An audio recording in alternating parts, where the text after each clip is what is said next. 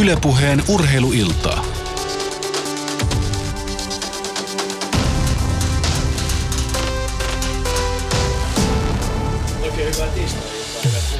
Tänään Yle Puheen urheiluillassa pohdiskellaan sitä, voisiko Helsinki ihan oikeasti isännöidä olympiakisoja mitä se tarkoittaisi Suomen pääkaupungin elinkeinoelämän ja urheilun kannalta, miten kansainvälinen olympiakomitean uudistukset Agenda 2020 muuttaa hakuprosessia ja millainen jatkossa tulee olla kisojen isäntäkaupungille ja maalle jättämä perintö. Olympiakomitean puheenjohtaja Risto Nieminen, joka on juuri palannut kansallisten olympiakomiteoiden yhdistyksen kokouksesta Yhdysvalloista, on paikalla. Ja millä nyt sitten Helsinki voisi isännöidä olympiakisoja, eli toisin sanoen, että mitä, niin kuin, mitä pitää tapahtua onnistua tässä kansainvälisessä olympialiikkeessä. Muuten aloitetaan Risto siitä, että olet tainnut kisoja jonkun määrä ehtiä koluta elämäsi aikana, mutta, mutta onko, voitko nyt sanoa semmoisen, että mitkä on ollut niin kuin parhaat kisat, missä olet ollut?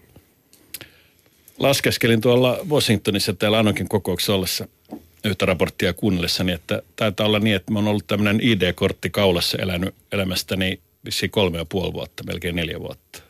31 universiaarit, 14 olympiakisat ja sitten melkoinen joukko erilaisia MM-kisoja ja EM-kisoja, että, että, että kyllä se tietysti tosi, tosi pitkä rupeama on, on niitä niin, tietysti mä ehkä itselle koen, olin ensimmäisen kerran olympiakisoissa joukkueen tiedotuspäällikkönä Soulissa 88 ja se oli, se oli aivan uskomattoman hieno ensikokemus. Siihen ei ollut vielä kännyköitäkään, että jouttiin tekemään ihan van, vanhalla systeemillä ja ne on ehkä sillä lailla jäänyt kaikkein voimakkaammin mieleen. Mm.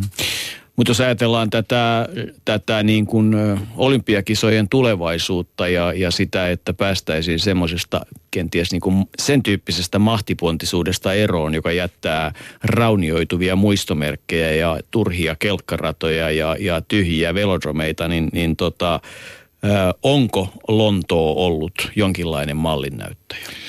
Jos tältä kannalta ajatellaan, niin Lonto oli ehkä semmoinen ensimmäinen äh, uuden ajattelutavan äh, malli ja se on hienoa vielä se, että se tehtiin Lontoossa, siis he tekivät sen itse.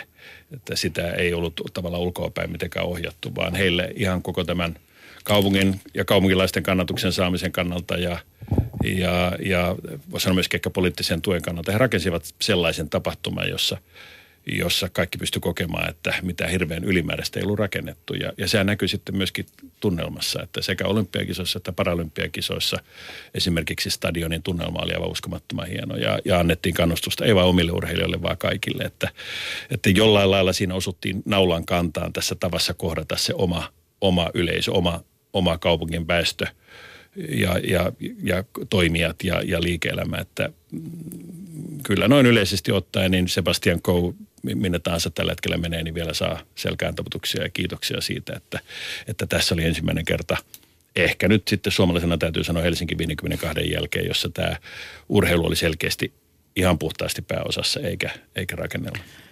Mutta rakennellatkin siinä mielessä, että vielä tänä päivänäkin niin, niin Helsingin kaupungin infrasta, urheiluinfrasta, niin 52 kisapaikat, osin jopa 40 kisapaikat muodostaa käyvän osan. Että onhan sekin jonkinlainen, jonkinlainen maailmanennätys, että, että No stadion tehtiin nyt stadion asia erikseen, mutta että monet muut paikat toimivat. Ja nyt sitten vielä kun Ahvenistolla esimerkiksi uimastadion tai uima, uimala kunnostettiin, että se on ihan aktiivi käytössä ja siellä ylpeänä voidaan näyttää olympiarenkaita. Ratinan stadion on laitettu kuntoon, Kotkassa on pelattu jalkapalloa ja siis Helsingin infrasta iso osa, niin, niin, niin onhan sekin ollut, siis sillä lailla voidaan suomalaista olla ylpeitä. Kyllä kun käy tätä esittämässä tätä Helsingin olympiakisojen legasyä, siis perintöä tässä olympiakielessä puhutaan legasyä, niin se kyllä yllättää aina, että käytännössä katsoen kaikki ne urheilupaikat, jotka 52 kisoja rakennettiin jo edelleen urheilun käytössä. Ja siitä on todella syytä olla ylpeä. Ja samanaikaisesti nyt kuitenkin sitten joudutaan miettimään sitä, että mitä tämä legasy voi tulevaisuudessa olla. Voiko se enää olla näitä rakennuksia, kun nämä vaatimustasot on noussut niin korkealle, lajeja rupeaa olemaan niin paljon ja lajien sisäiset vaatimustasot kohoaa ko- ja, ja niin katsomaan niin suorituspaikkojen suhteen. Se, missä Helsingissä onnistuttiin, niin ei kyllä monessa paikkaa ole sen jälkeen kyllä onnistuttu. Thomas Bach on nyt johtanut jonkin aikaa kansainvälistä olympiakomiteaa. Itse olympiaurheilija, miekkailija, pitkään olympialiikkeessä mukana ollut ensimmäisen urheilijakomission jäsen ja niin edelleen.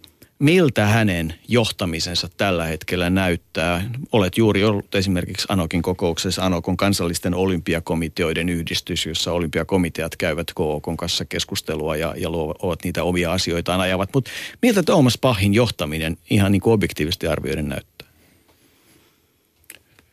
Nyt tuntuu siltä, että ollaan päästy sellaiseen tilanteeseen, että kansainvälinen olympiakomitea ottaa aitoa johtajuutta – ja, ja se on kyllä tässä tapauksessa selkeästi Tuomas Pahin linjaus ja myöskin ansio. Eli hän on kyennyt tekemään sen analyysi, jolla tavalla me oikeastaan ollaan täällä aika pitkään ajateltu, että urheilu ei kestä tätä nykyistä menoa. Josta nyt otetaan esimerkkiä vaikka, että Oslon kaupungin väestö äänesti olympiakisoja vastaan. Bostonissa, joka on ehkä USA melkein voisi varmaan sanoa merkittäviä urheilukaupunki, niin siellä siis kaupunkilaiset äänestivät olympiakisoja vastaan. Eli on muodostunut mielikuva siitä, että kisat ovat ää, pompöösit ja maksavat valtavan paljon ja tehdään kaikkea turhaa ja turhia ihmisiä tulee sotkemaan kaupungin elämää ja niin edelleen. Ja jos olympiakisojen – imago ja brändi on tämän kaltainen, niin se tietää kyllä sitä olympiakisojen loppua. Ja se merkitsee myöskin sitä, että sen jälkeen olympiakisa järjestetään vain sellaisissa paikoissa, jotka sitten aiheuttaisivat muunlaisia ongelmia olympia- ja urheiluliikkeelle. Jatkuvasti ollaan keskustelemassa jälkeen ihmisoikeuksien puuttumisesta, joka on sinänsä hyvä asia, että niistä keskustellaan. Mutta jos vain sellaiset kaupungit on valmiita järjestämään niitä, jotka tulee meidän kannalta epäilyttävistä olosuhteista, niin tämä on tietysti koko urheilulle voisi sanoa ilman muuta tuhontie.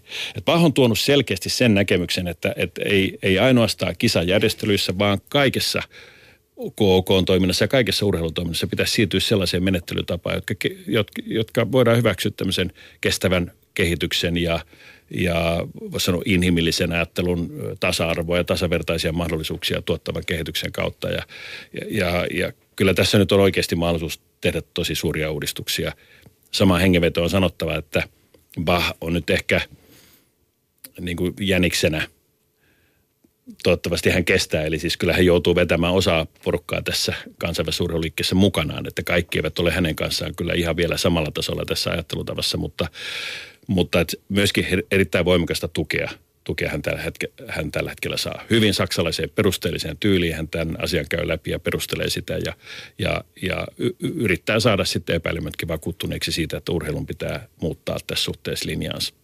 Niin ja ennen kaikkea varmasti Bach ihan aidosti uskoo siihen ja tietää sen, että, että kun kysymys on urheilusta ja niin kuin tavallaan urheiluliiketoiminnasta. Eli, eli tuotemerkki on äärimmäisen arvokas ja se on äärimmäisen tärkeä kansainvälisille lajiliitoille. Siis edelleenkin on sitä mieltä, että aika moni lajiliitto joutuisi laittamaan ovensa kiinni, jos kansainvälisen olympiakomitean tuki häviäisi, että, se raha, mitä miljardit kerätään. Ja siis läpinäkyvyys ja sitten nimenomaan se hallintotapa, että et kaikki on avointa, kaikki voi olla avointa, läpinäkyvää. Ja, ja se mitä on tapahtunut tietyissä urheiluorganisaatioissa ja jossa sitten tietyllä tavalla väärä toimintatapa rupeaa näkymään jo niin kuin rikollisena toimintana tai lähelle rikollista toimintaa, niin, niin, niin siihen ei kerta kaikkia tuotemerkillä ole rahaa niin. ja var- mahdollisuutta. Niin, siis, siis todellakin niin aika monen kansainvälinen urheiluliitto saattaa saada 75-80 prosenttia tulostaan suoraan olympiatuloista.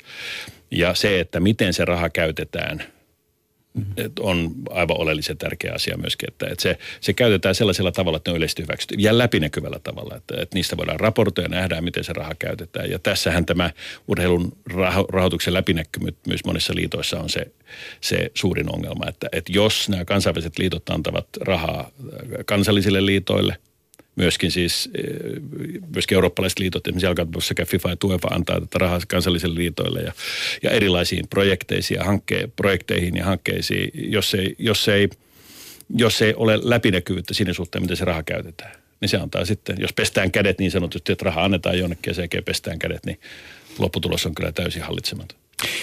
No nyt jos, jos lähdetään, lähestytään sitä kulmaa, että, että Helsinki, Helsinki voisi, siis Helsinki järjestänyt 52 kisat ja on ollut haaveita jo aikaisemmin. Erik von Frenkelin suurin haave oli, että Helsinki saisi järjestää Lahden ja jonkun kumppanin kanssa talvikisat ja, ja sitä haavetta sitten myös 2006 kisoihin rakennettiin 97-99. Me otamme yhteyttä silloin sitä hakukomiteaa vetäneeseen tai sen parissa työskennelleeseen Jari Piiraiseen.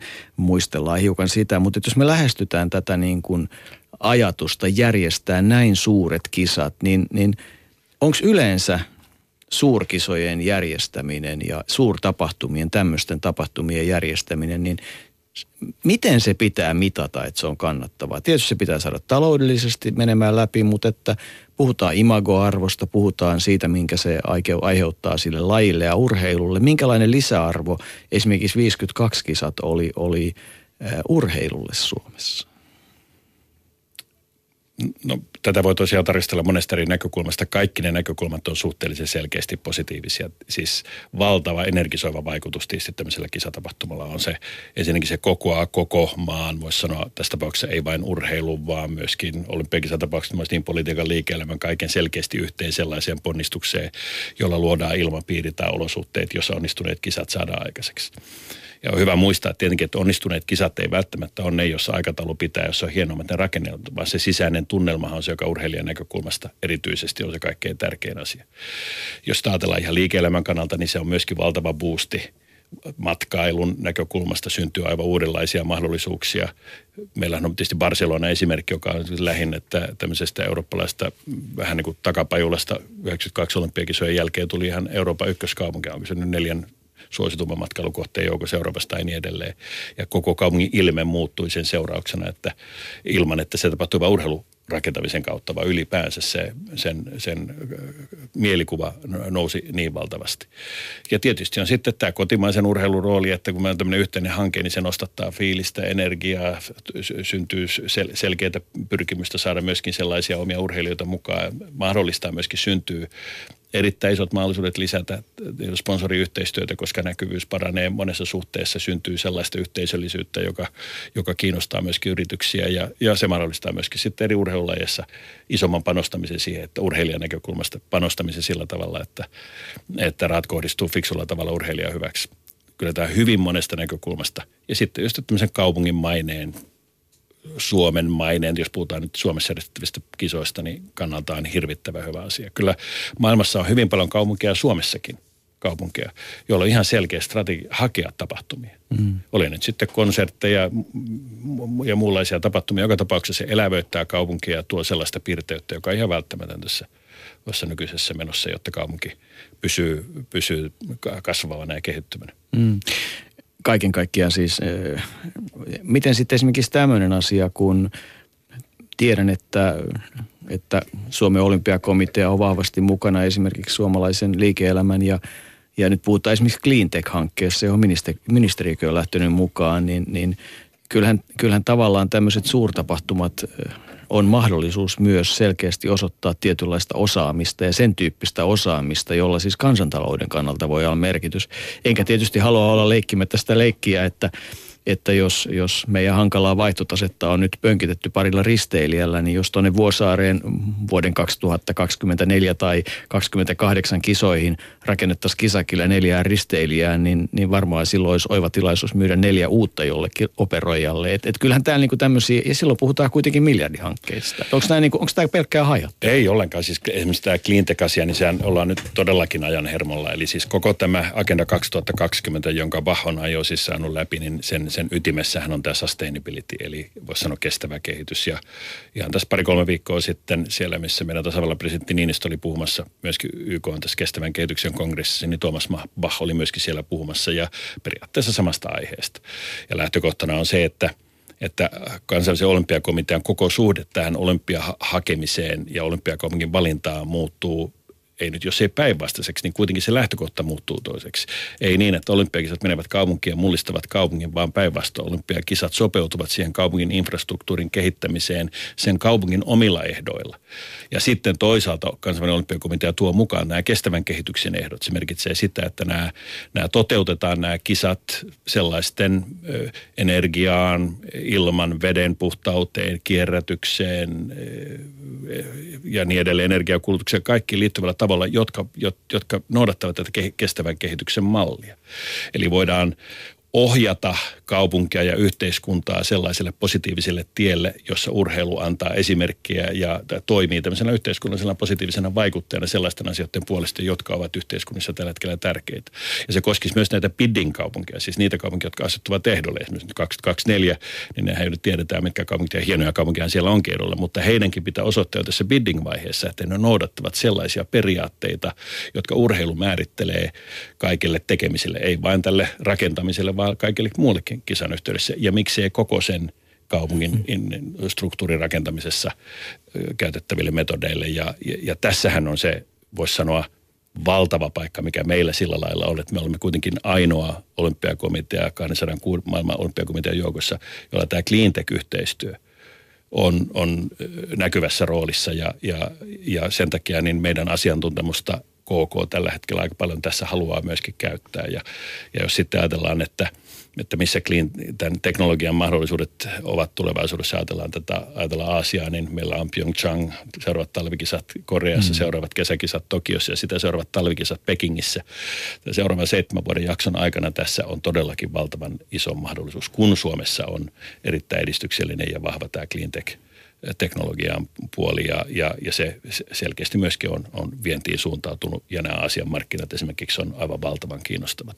Ylipäänsäkin urheilukilpailuja on valtavan paljon, että ei ole vain olympiakisat, vaan on universiaadit, on kansayhteisön kisat, on Pan American Games, on Asian Games ja nykyään tulee myöskin tämmöiset Beach nykyään Games, Beach Gamesit ja, ja niin edelleen. On Combat Games ja sen jälkeen on ihan näitä, näitä maanosatason erilaisia mestaruuskisoja eri lajeissa, puhumattakaan sitten ihan kansallista kisoista isoissa maissa, jotka ovat valtavan isoja. Ja kaikki ne joutuvat kohtaan nämä samat järjestelykysymykset, jossa nämä samat asiat tulee esille, jossa on vedenpuhtaus ja ilmanpuhtaus ja energiankäyttö ja niin edelleen ja niin edelleen kun meillä on soveltuvia malleja, jotka voidaan heti ottaa käyttöön. Niin tämä kaupankäynti tässä on myöskin aika suoraviivasta. Sen täytyy olla nopea, tiedetään milloin kisat on, ratkaisuja pystytään tekemään monissa tapauksissa helpommin ja nopeammin ja terävämmin kuin jossain muissa tämmöisessä kaupan käynnin yhteydessä. Ja nämä, nämä, nämä kaupan, kauppaan johtavat henkilösuhteet, niin pystytään suhteellisen nopeasti järjestämään sen takia, että tämä tarve on ilmeinen ja ja, ja tartutaan niihin toimijoihin, jotka ovat paikalla ja pystyvät nämä, nämä hankkeet toteuttamaan oikealla tavalla. No niin. Suuri mahdollisuus, kerta kaikkiaan fantastisen iso. Nythän tietysti yksi ö, suurkisahanke, pienimuotoinen, mutta kuitenkin, kuitenkin isohko on se, että Suomi hakee koripallon EM-kisoja 2017. Onko näillä argumenteilla, mitkä äsken sanoit, onko niillä mitään, mitään keskustelua siinä yhteydessä? No nyt sitten tietysti on kokonaan se kysymys, että, että tietysti IOCin piirissä tä, täytyy tehdä vahvaa työtä, että nämä, nämä, nämä periaatteet muuttuu käytännöksi. Mm. Ja siinä vaiheessa nyt tällä hetkellä, nyt me vasta puhutaan periaatteista, jotka kyllä on hyväksytty. Ja nyt, niin kuin mä sanoin, niin, niin Washingtonissakin Thomas Bach todella niin kuin pitkään perusteli osoittaakseen tämän välttämättömyyden. Ja kaikki ei ehkä välttämättä ole sitä samalla tavalla noteranneet. Ja sitten tullaan kokonaan lajimaailmaan mm. tässä tapauksessa. Nyt sitten FIBA Eurooppa, joka sitten tekee näitä päätöksiä, kuinka vahvasti he kokevat tämän välttämättömyyden ja se on myöskin sitä yhteistä valistustyötä tai yhteistä keskustelua, mitä urheilujärjestöjen pitää tehdä, jotta nämä samat periaatteet otetaan käyttöön kaikkialla. Ja kaikissa maanosissa. Ky- ja, ja kaikissa eri kilpa- ja, ja tietenkään ei voi sanoa, että tämä nyt sitten sormia näpsäyttämällä tapahtuu yhdessä hetkessä, mutta jos otetaan nyt vaikka kymmenen vuoden tähtäin, niin mä uskon, että tässä eteenpäin päästään. Ja sitten siihen liittyy se, esimerkiksi niin voisi sanoa, koriksen kisojen suhteen, niin tietysti jos aika järkevää, että tietysti tämä vanha ajatus tästä legasystä, siis tästä perinnöstä niin, urheilukilpailu, on juuri se, että, syn, nyt, että kun järjestetään kisat, sitten rakennetaan joku valtava halli niitä kisoja varten. Ja se on niin kuin Helsingin kisoissa se suunnittelu ja sen, näiden urheilupaikkojen tekeminen on ollut onnistunutta, kun on, on todettiin, että ne on suurin osa edelleenkin urheilun käytössä. Mutta meillä on valtavasti esimerkkejä, että näitä on rakennettu kerta kaikkiaan yhtä käyttöä varten ja ne on maksanut mielettömästi ja niitä siinä maassa ei ole ollut sitten oikeasti käyttöä sellaisille mm. rakennelmille. Esimerkiksi saattaa olla jalkapallossa, vaikka nyt Etelä-Afrikassa, niin käsittääkseni siellä on ainakin pari stadionia, joilla ei ole varsinaisesti käyttöä. Vaikka se on ollut selvästi lajistadiona, voisi kuvitella, että siinä ilman muuta on käyttöä, niin sitä ei ole ollut. Mutta me pystytään myöskin tuottaa, niin kuin Lontoossa tehtiin, tilapäisiä rakennelmia – jopa ehkä urheilu, niin raket, ehkä pystytään tuottamaan korislattia, korissalia, semmoisia, ne lastataan rekkoihin, meillä standardisoidaan rakenteet, kuljetetaan ne tavalla toisella, hyödynnetään tällaisia mahdollisuuksia, joka edellyttää sitä, että myöskin standardisoidaan erilaisia rakenteita. Ehkä luovutaan joistakin asioista, näiden rakennettavien tota, hallien ja urheilutilojen suhteen, mutta toisaalta pidetään yllä tärkeimmässä, eli eri reilu kilpailumahdollisuus aina täyttyy.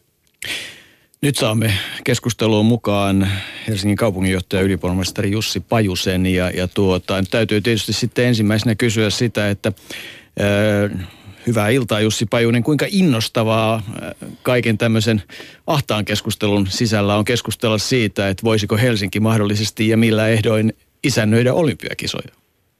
Joo, hyvää, hyvää iltaa. Ja kyllä pitää tunnustaa, että kun ensin tämän idean kuulin, että kesäkisat Helsinkiin, niin ensimmäinen ajatus oli, että älä unta näe, että, että kisat on niin kalliit ja niin, niin jättimäiset, että ei, ei ne Helsinkiin yksinkertaisesti enää mahdu. Mutta sitten kun ajattelin, tai lähdin ajattelemaan asiaa ja mietin, että koska tämmöinen ensimmäinen ajankohta voisi olla ja päädyin siihen, että se ilmeisesti olisi vuonna 2028, joka, joka jolloin valinta tulisi vuonna 2021 ja sitten lähdin miettimään, että minkälainen Helsinki meillä tai Helsinki pääkaupunkiseutu, Helsingin seutu meillä on, niin, niin tuota, silloin totesin, että aika, aika monta puitetekijää meillä itse asiassa olisi silloin valmiina, että, että jos lähdetään vaikkapa – vaikkapa meidän logistiikasta eli, eli liikenteellisestä asemasta, niin silloin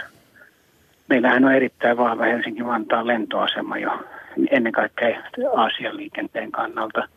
Helsinki on jo tänä päivänä Euroopan toisiksi suurin matkustajasatama.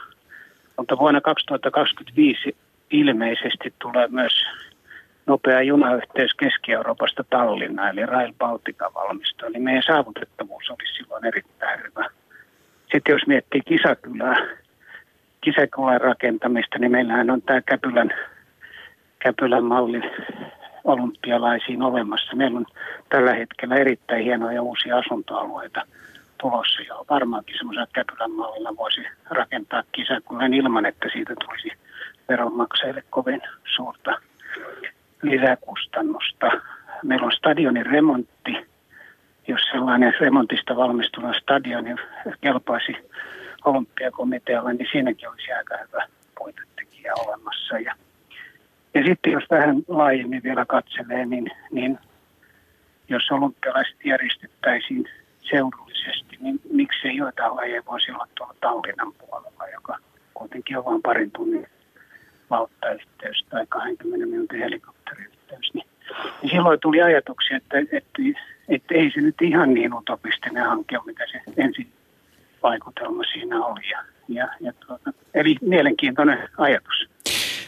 Itse mietin sitä, että, että jos ajatellaan ihan, ihan realistisesti, niin nopeasti miettien velodromin esimerkiksi tilapäisen rakentaminen. Sitten jos ajatellaan ihan järkevästi, niin meillä on Finlandia-talo, meillä on musiikkitalo, jotka puitteiltaan tyyliin painonnostot ja tämän tyyppiset. Meillä on messukeskus, joka toimisi erinomaisesti lehdistökeskuksena ja, ja semmoisena valmiina. Että et loppujen lopuksi, jos, jos tavallaan – nämä puitteet mitoitettaisiin järjestäjämaan osalta ja urheilijoille tarjotaan erinomaiset suorituspaikat, niin ei meidän paljon tarvitsisi rakentaa. Risto Nieminen, olenko, oletko samaa mieltä? Joo, niinhän se on siis. Että se ajatus on tässä se, että, että olympiakisat mukautuvat kaupungin infraan, eikä niin, että se pakottaa kaupungin infran tekemään jotain sellaisia sijoituksia tai kaupungin tekemään sellaisia sijoituksia infrastruktuuriin, jotka eivät ole mielekkäitä. Tässä tapauksessa nyt sitten joku soutustadio Melonta, niin meillä on Tampereella ei ole kovinkaan pitkä matka, niin kuin millä tahansa yhteydellä tapahtuu tosi paljon nopeammin kuin, kuin monissa nykyisissä olympiakaupungissa minkälainen siirtymä lajipaikkoihin. Sitten jos puhutaan jostain, jätetään sellaiset tekemättä kokonaan, jotka eivät kuulu meidän omaan lajitraditiomme tai jolla ei ole meillä sellaista tarvetta, vaikka nyt koskimelonta. Tai sitten koskimelonnassa siis kansainvälinen liitto hyväksyy sen, että lasketaan sitten niissä koskissa, joita meillä on mm. oikeasti olemassa ilman, että ruvetaan rakentamaan sitä sellaista suorituspaikkaa, jota käytetään vain kerran. Ja tässähän tullaan tähän niin kuin hyvään puoleen, että käytetään olemassa olevaa ja luodaan siitä tätä positiivisuutta. Ja jos te pitää tehdä jotain tilapäisiä rakennelmia, käytetään jo sitä varten olemassa olevaa struktuuria ja, ja sitten ollaan joustavia siinä suhteessa. Meillä on Tallinna tässä vieressä, meillä on muut Helsingin mm. kaupungit tässä Suomen läheisyydessä, jotka sitten toimii ja ovat varmaan erittäin iloisia, kun pystyvät olemaan osallisena, niin kuin 52 kisojenkin kaikki nämä voisi sanoa sivusuorituspaikat, niin, niin, niin vieläkin niin kuin korostavat sitä, että he ovat olympiakaupunkia. Että juuri tältä ajattelutavalta ei siltä, että miltä ne kisat tällä hetkellä näyttää ja paljonko ne vaativat tällä hetkellä ikään kuin veromaksajien rahaa. Tämä uusi malli lähti siitä, että tämä käytännössä tuottaa. Niin ja kyllä niin, edesmen, edesmennyt Peter Talberg oli onnellinen, kun voitaisiin järjestää kisat, jotka voitaisiin kaikki purjehduslajit järjestää Helsingin keskustassa. Jussi Pajunen. Niin, niin oikeastaan näistä puitetekijöistä, niin yksi, yksi asia, jota me tarvitsemme lisää, ja jos, jos niin kuin aika olisi 13 vuotta käytettävissä, niin se on hotellikapasiteetti, että sit, sitä, sitä tarvitsemme lisää, mutta, mutta se on laajempi kysymys kuin pelkästään olympialaisiin liittyvä. Niin, se on varmaan erittäin... Mm, se olisi todella hyvä niin kuin tämmöinen äh, ponnahduslauta sillekin rakentamiselle. Kuten muistat, niin oltiin yhdessä kun haettiin vuoden 2017 mm.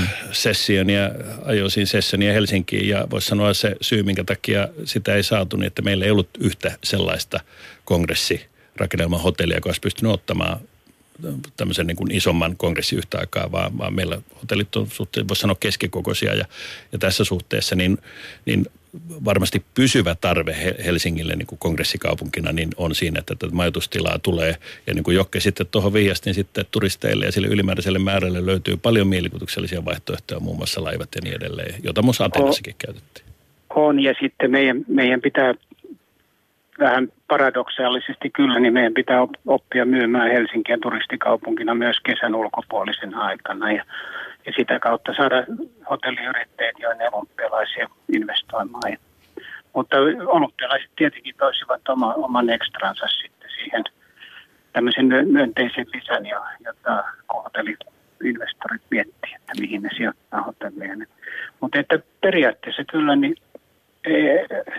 ajatusta kannattaa kehittää. Tietenkin olympialaisethan on hankkeena kuitenkin, sehän on valtioiden hankkeita ja val, valtio edellä, meillä on valtion kanssa monia hyviä kumppanuushankkeita tälläkin hetkellä vetämässä. Ja sitten kun otetaan Helsingin olympiala- olympialaiset 2028, joka kuitenkin on myös seudullinen hanke ja jopa sitten Tallinnan kanssa yhdessä tehtävä, niin kyllä kyllä mielelläni on ideoimassa. Mutta eikö tämä tarkoita myös sitä, että, että kun lä- jos lähdetään tämmöistä isoa kalaa pyytämään, niin siihen verkkoon ikään kuin sivujuonteena voisi tulla sitten merkittäviä muita ikään kuin luokiteltaviksi suurtapahtumiksi tai merkittäviä ehkä sitten kongressitapahtumia tai urheilutapahtumia, että kun tämä työ tavallaan on käynnissä ja organisaatio tekee työtä saadakseen näitä, niin, niin onko Helsingin kaupungin strategiassa suurtapahtumilla iso merkitys? No nyt juuri tällä hetkellä on e- erittäin hyvä tilanne puhua asiasta, koska tänään viimeksi tapasin Gymnastradan järjestäjiä ja, ja heinäkuussa mahdottoman hieno urheilutapahtuma, niin ei pelkästään se, vaan kun katsotaan heinäkuun matkailijoitilastoja Helsingissä, niin 17 prosenttia tuli edelliseen vuoteen verrattuna lisää matkailijoita. Et kyllä se tämän päivän maailma on sellainen, että, että eh, matkailijat, turistit liikkuvat tapahtumien mukana ja, ja silloin, että jos meillä on olympialaiset tulossa, niin varmaan on paljon paljon eri urheilutilaisuuksia, kulttuuritilaisuuksia, jotka kiinnostuvat Helsingistä. Ja sitä kautta tulee semmoinen positiivinen kierre, jossa kun kiinnostus lisääntyy, niin sitten investoreiden halu hotelleihin ja muihin palveluihin lisääntyy. Et, et kyllä, kyllä uskon sen, sen, että samantyyppinen ilmiö kuin Lontoossa on, on tapahtunut olympialaisten yhteydessä on meillä mahdollinen. Ja muistaa sen, että me ei nyt enää tämän päivän maailmassa ihan niin pikkukaupunki olla, mitä, mitä joskus aikanaan ollaan oltu. Et varsinkin jos Helsingin seudun ja Tallinnan väestön laskee, niin meillä on yli kaksi miljoonaa asukasta tässä. Että niin, kyllä kai Lontootakin voidaan mitata monella eri tavalla, mutta jos me vittaamme mukaan tähän Helsingin, Espoon, Vantaan, Kauniaisen, Kirkkonummen, Keravan, Järvenpään ja, ja kehyskunnat sekä Tallinnan, niin kyllä me aletaan jo kilpailla ihan merkittävän ison suurkaupungin ö, roolista. Mutta et... siis, siis keskikokoinen eurooppalainen suurkaupunki ja, ja siihen kun liittää tämmöisen niin kuin ykkösluokan saavutettavuuden, eli nämä lento, laiva, juna, mm. saavutettavuus. Niin se, Ehkä tähän on... on... On se ihan vain, ainakin siis Euroopasta, kun tekee vertailua, niin ihan hyvin kilpailukykyisiä ollaan, mutta että, että, että tämmöinen hanke, jos se lähtee liikkeelle, se vaatii aikaa ja jos nyt oikein ymmärrän, että 2024 valitaan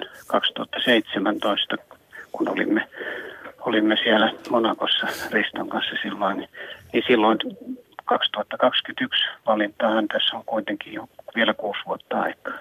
Kyllä, ja ehkä kuitenkin on hyvä sanoa, että, että emme tarvitse huomenna lukea otsikoita, että Jussi Pajunen, Risto Nieminen ja Jouko Vuolle kaksoispiste olympiakisat Helsinkiin 2028, että tällaista varsinaista hanketta siis ei meillä tällä hetkellä ole, mutta tämä keskustelun siis siitä, että kun olympiakisojen luonne ja sen hakemisenkin luonne tulee muuttumaan väistämättä, jos urheilu meinaa säilyä, säilyttää oman roolinsa, joka on tosi tärkeä niin kuin maailman mittakaavassa, on kuitenkin universaali kieli ja parhaiten ymmärretty kieli ympäri maailmaa, niin sen pitää muuttaa omia toimintatapojaan. Ja tietysti meidän on, on tärkeää olla siinä keskustelussa mukana, jos me voimme tuottaa sellaisen mallin, kun ehkä me tuotettiin vuonna 1952, joka sitten päti jonkun aikaa. Jos me voidaan tuottaa sellainen malli ihan keskustelunkin kautta ja sitten ehkä ihan käytännön tasolla, joka sitten veisi koko 2000-luvun ajan eteenpäin kansainvälistä urheilua, niin tietysti se olisi aika hieno rooli, mikä Suomi voisi tässä ottaa. Että, että pelkästään tämä keskustelu tästä asiasta auttaa ymmärtämään, että millä lailla urheilun tässä kansainvälisessä, tämä, tämä nykyisessä yhteiskunnallisessa tilanteessa ja kansainvälisessä tilanteessa pitää reagoida niihin haasteisiin, mitä urheilulla on. Ja tässä suhteessa Suomi voisi olla sekä aloitteen tekijä että, että hyvinkin aktiivinen keskustelija ja uusien menettelytapojen tuoja. Siinähän on. Olisi... Ja, ja, ja, ja siis se vuoden 52 kesäolympialaisten muisto, niin se on yksi hienompia muistoja, mitä Suomen histo- itsenäisen Suomen historiassa on ollut. Ja, että et, et, jos sitä, sitä perinnettä ja sitä tunnetilaa pystyy jollain tavalla tulevaisuuden olympialaisissa toteuttamaan uudelleen, niin ei, ei sitä tarvitse Suomen kansalle perustella kovasti. Niin ja jos, jos, siis jos katsotaan Suomen historiaa tästä 1900-luvulla, niin kyllä tietyssä mielessä 1952 olympiakisat on se, se portti, joka aukaisee Suomen tien kohti kansainvälistymistä ja aitoa sellaista niin kuin näkyvää itsenäisyyttä, uutta, uutta suomalaista yhteiskuntaa ja, ja varmaan oikeastaan tällä hetkellä ollaan juuri sellaisessa tilanteessa, että meidän seuraavallekin sukupolvelle pitäisi löytyä sellainen niin kuin astilauta, jossa niin kuin lähtee katsomaan, että mikä on se seuraava Suomi, joka syntyy sitten 2030-luvulla ja eteenpäin. Ja, ja mm. tässä suhteessa tämmöinen hanke voisi kyllä olla yhdistävä ja, ja piristävä todellakin sekä taloudellisesti että henkisesti piristävä tekijä. Ja tietysti kaikki ihan tämmöinenkin ajatus, että kun, kun maailman keskipiste on ehkä siirtynyt piirun verran pois tästä meidän Euroopasta, joka kuitenkin puolen miljardin väestöpohjallaan, niin ei enää ole mikään siis semmoinen välttämätön määrätekijä ja, ja määrittävä tekijä, niin niin se, että meiltä esimerkiksi nyt ihan leikkisesti nämä kuljetusyhteydet ja muut tuonne Aasian suuntaan on merkittävän hyvät ja, ja Suomen, Suome, Suomen kautta kulkee vaikuttajia paljon, niin se, sen ihmisen tämmöisen hankkeen kannalta ihan sattumalta nyt sattuisi olemaan hauska asia, kun mm. spekuloidaan. Kaikin puolin, että luotaisiin jotain uutta. Mm. Olisi uudenlainen sisältö tietysti yhteistyöstä tässä tapauksessa kansallisen olympiakomitean omien hankkeiden kannalta, niin se olisi tietysti myöskin Suomen maineelle mm. ja Helsingin maineelle valtava merkitys. Ja, ja kaupungin kannalta ja, ja julkisen sektorin kannalta tietenkin on tärkeää, että ei tehdä kertakäyttöinvestointeja, niin kuin äsken mainittiin. Että, et, ja, ja periaatteessa näin, niin, kuin niin sanotut infrastruktuuriinvestoinnit mielestäni ajatellen 2028 maailmaa, niin olisi varsin rajallisia, että meillä on silloin erittäin hieno raideliikenteeseen perustuva joukkoliikenne jo lähes nykyisillä päätöksillä toteutumassa. Ja, ja, ja, ja, ja kaupunkirakenne kehittyy. Niin kuin äsken mainitsin, niin on tämmöisen kisäkylätyyppisen osan asuntoalueen osoittaminen ei ole vaikeaa. Että, että sillä tavalla niin kuin se, se taloudellinen yhteyden voisi olla helpompi kuin monessa monessa muussa paikassa. Niin ja kai voisi vetää yhteen, että, että tämän keskustelun kautta todella pohditaan sitä, että mitä kansainvälisessä urheilumaailmassa pitää pohtia, jotta ei, ei jouduta tilanteeseen, jossa todetaan, että kukaan ei halua moista enää omille nurkilleen, vaan päinvastoin, että päästään tilanteeseen, jossa kaikki taas selkeästi sitä haluaa. Ja silloin tämmöistä isoa kalaa kannattaa ainakin noin puolitosissaan tai puolileikkisesti lähteä hakemaan. Niin tämä kerta toisensa jälkeen se hakijakaupunkien joukko supistuu ja supistuu ja supistuu. Nyt 2024 kisoja hakee hienoja kaupunkeja. Siitä ihan minkälaista epäilystä. Siellä on Los Angeles, Ei. siellä on äh, tota, Rooma ja Pariisi ja Hampuri ja niin edelleen. Että nämä on hienoja kaupunkeja, mutta tämä joukko tulee jatkuvasti supistumaan ja supistumaan ja supistumaan. Ja vielä ehkä jossain suhteessa ei ainoastaan koon tai taloudellisten mahdollisuuksia, vaan myöskin tällaisen ideologisen nä- nä- näkökulman kautta. Me, meillä oli 2012 olimme maailman design-pääkaupunki, joka tietenkin mittaluokkautta on hankkeena aivan aivan eri luokkaa kuin olympialaiset, mutta siellä 2010, tämä on joka toinen vuosi nimettävä kaupunki, niin 2010 kaupunkina oli Seoul Etelä-Koreassa ja sitten Helsinki sen jälkeen. Ja silloin sai niin kuin hyvän kontrastin siitä, että miten tämmöinen jätti aasialainen suurkaupunki, miten se design-pääkaupunkina verrattuna sitten Helsinkiin. Ja se kontrasti ei ollut kyllä Helsingin kannalta huono, että ei, meillä ei ole sellaista sykettä, mitä Aasian suurkaupungissa tänä päivänä on. Mutta toisaalta meillä on semmoinen rauha ja niin kuin hyvän elämän tunnelma, jota, jota ei muualta, muualta helposti löydä enää tänä päivänä. Että kyllä niin semmoisen oman tunnelmaisen Helsingin henki olympialaisten järjestäminen, niin kyllä siinä olisi niin kuin mielestäni ihan maailman mittakaavassa oma sijassa. Kyllä, ja siis jos ajattelee sekä siis, siis urheilijan kannalta olympiakisoja hienoa on siis, paitsi tietysti tämä urheiluneen puoli, niin on kisakylä.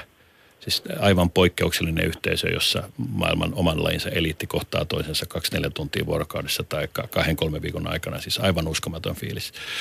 Ja, ja tietysti kisaturistit pääsevät sitten tähän samaan tunnelmaan tämmöisessä niin kuin Olympic Park, olympiapuistoyhteydessä, jossa monien suorituslajien paikkoja, niin kuin oli Lontoossakin, jotka oli kyllä erittäin monet siis tilapäisiä rakennelmia.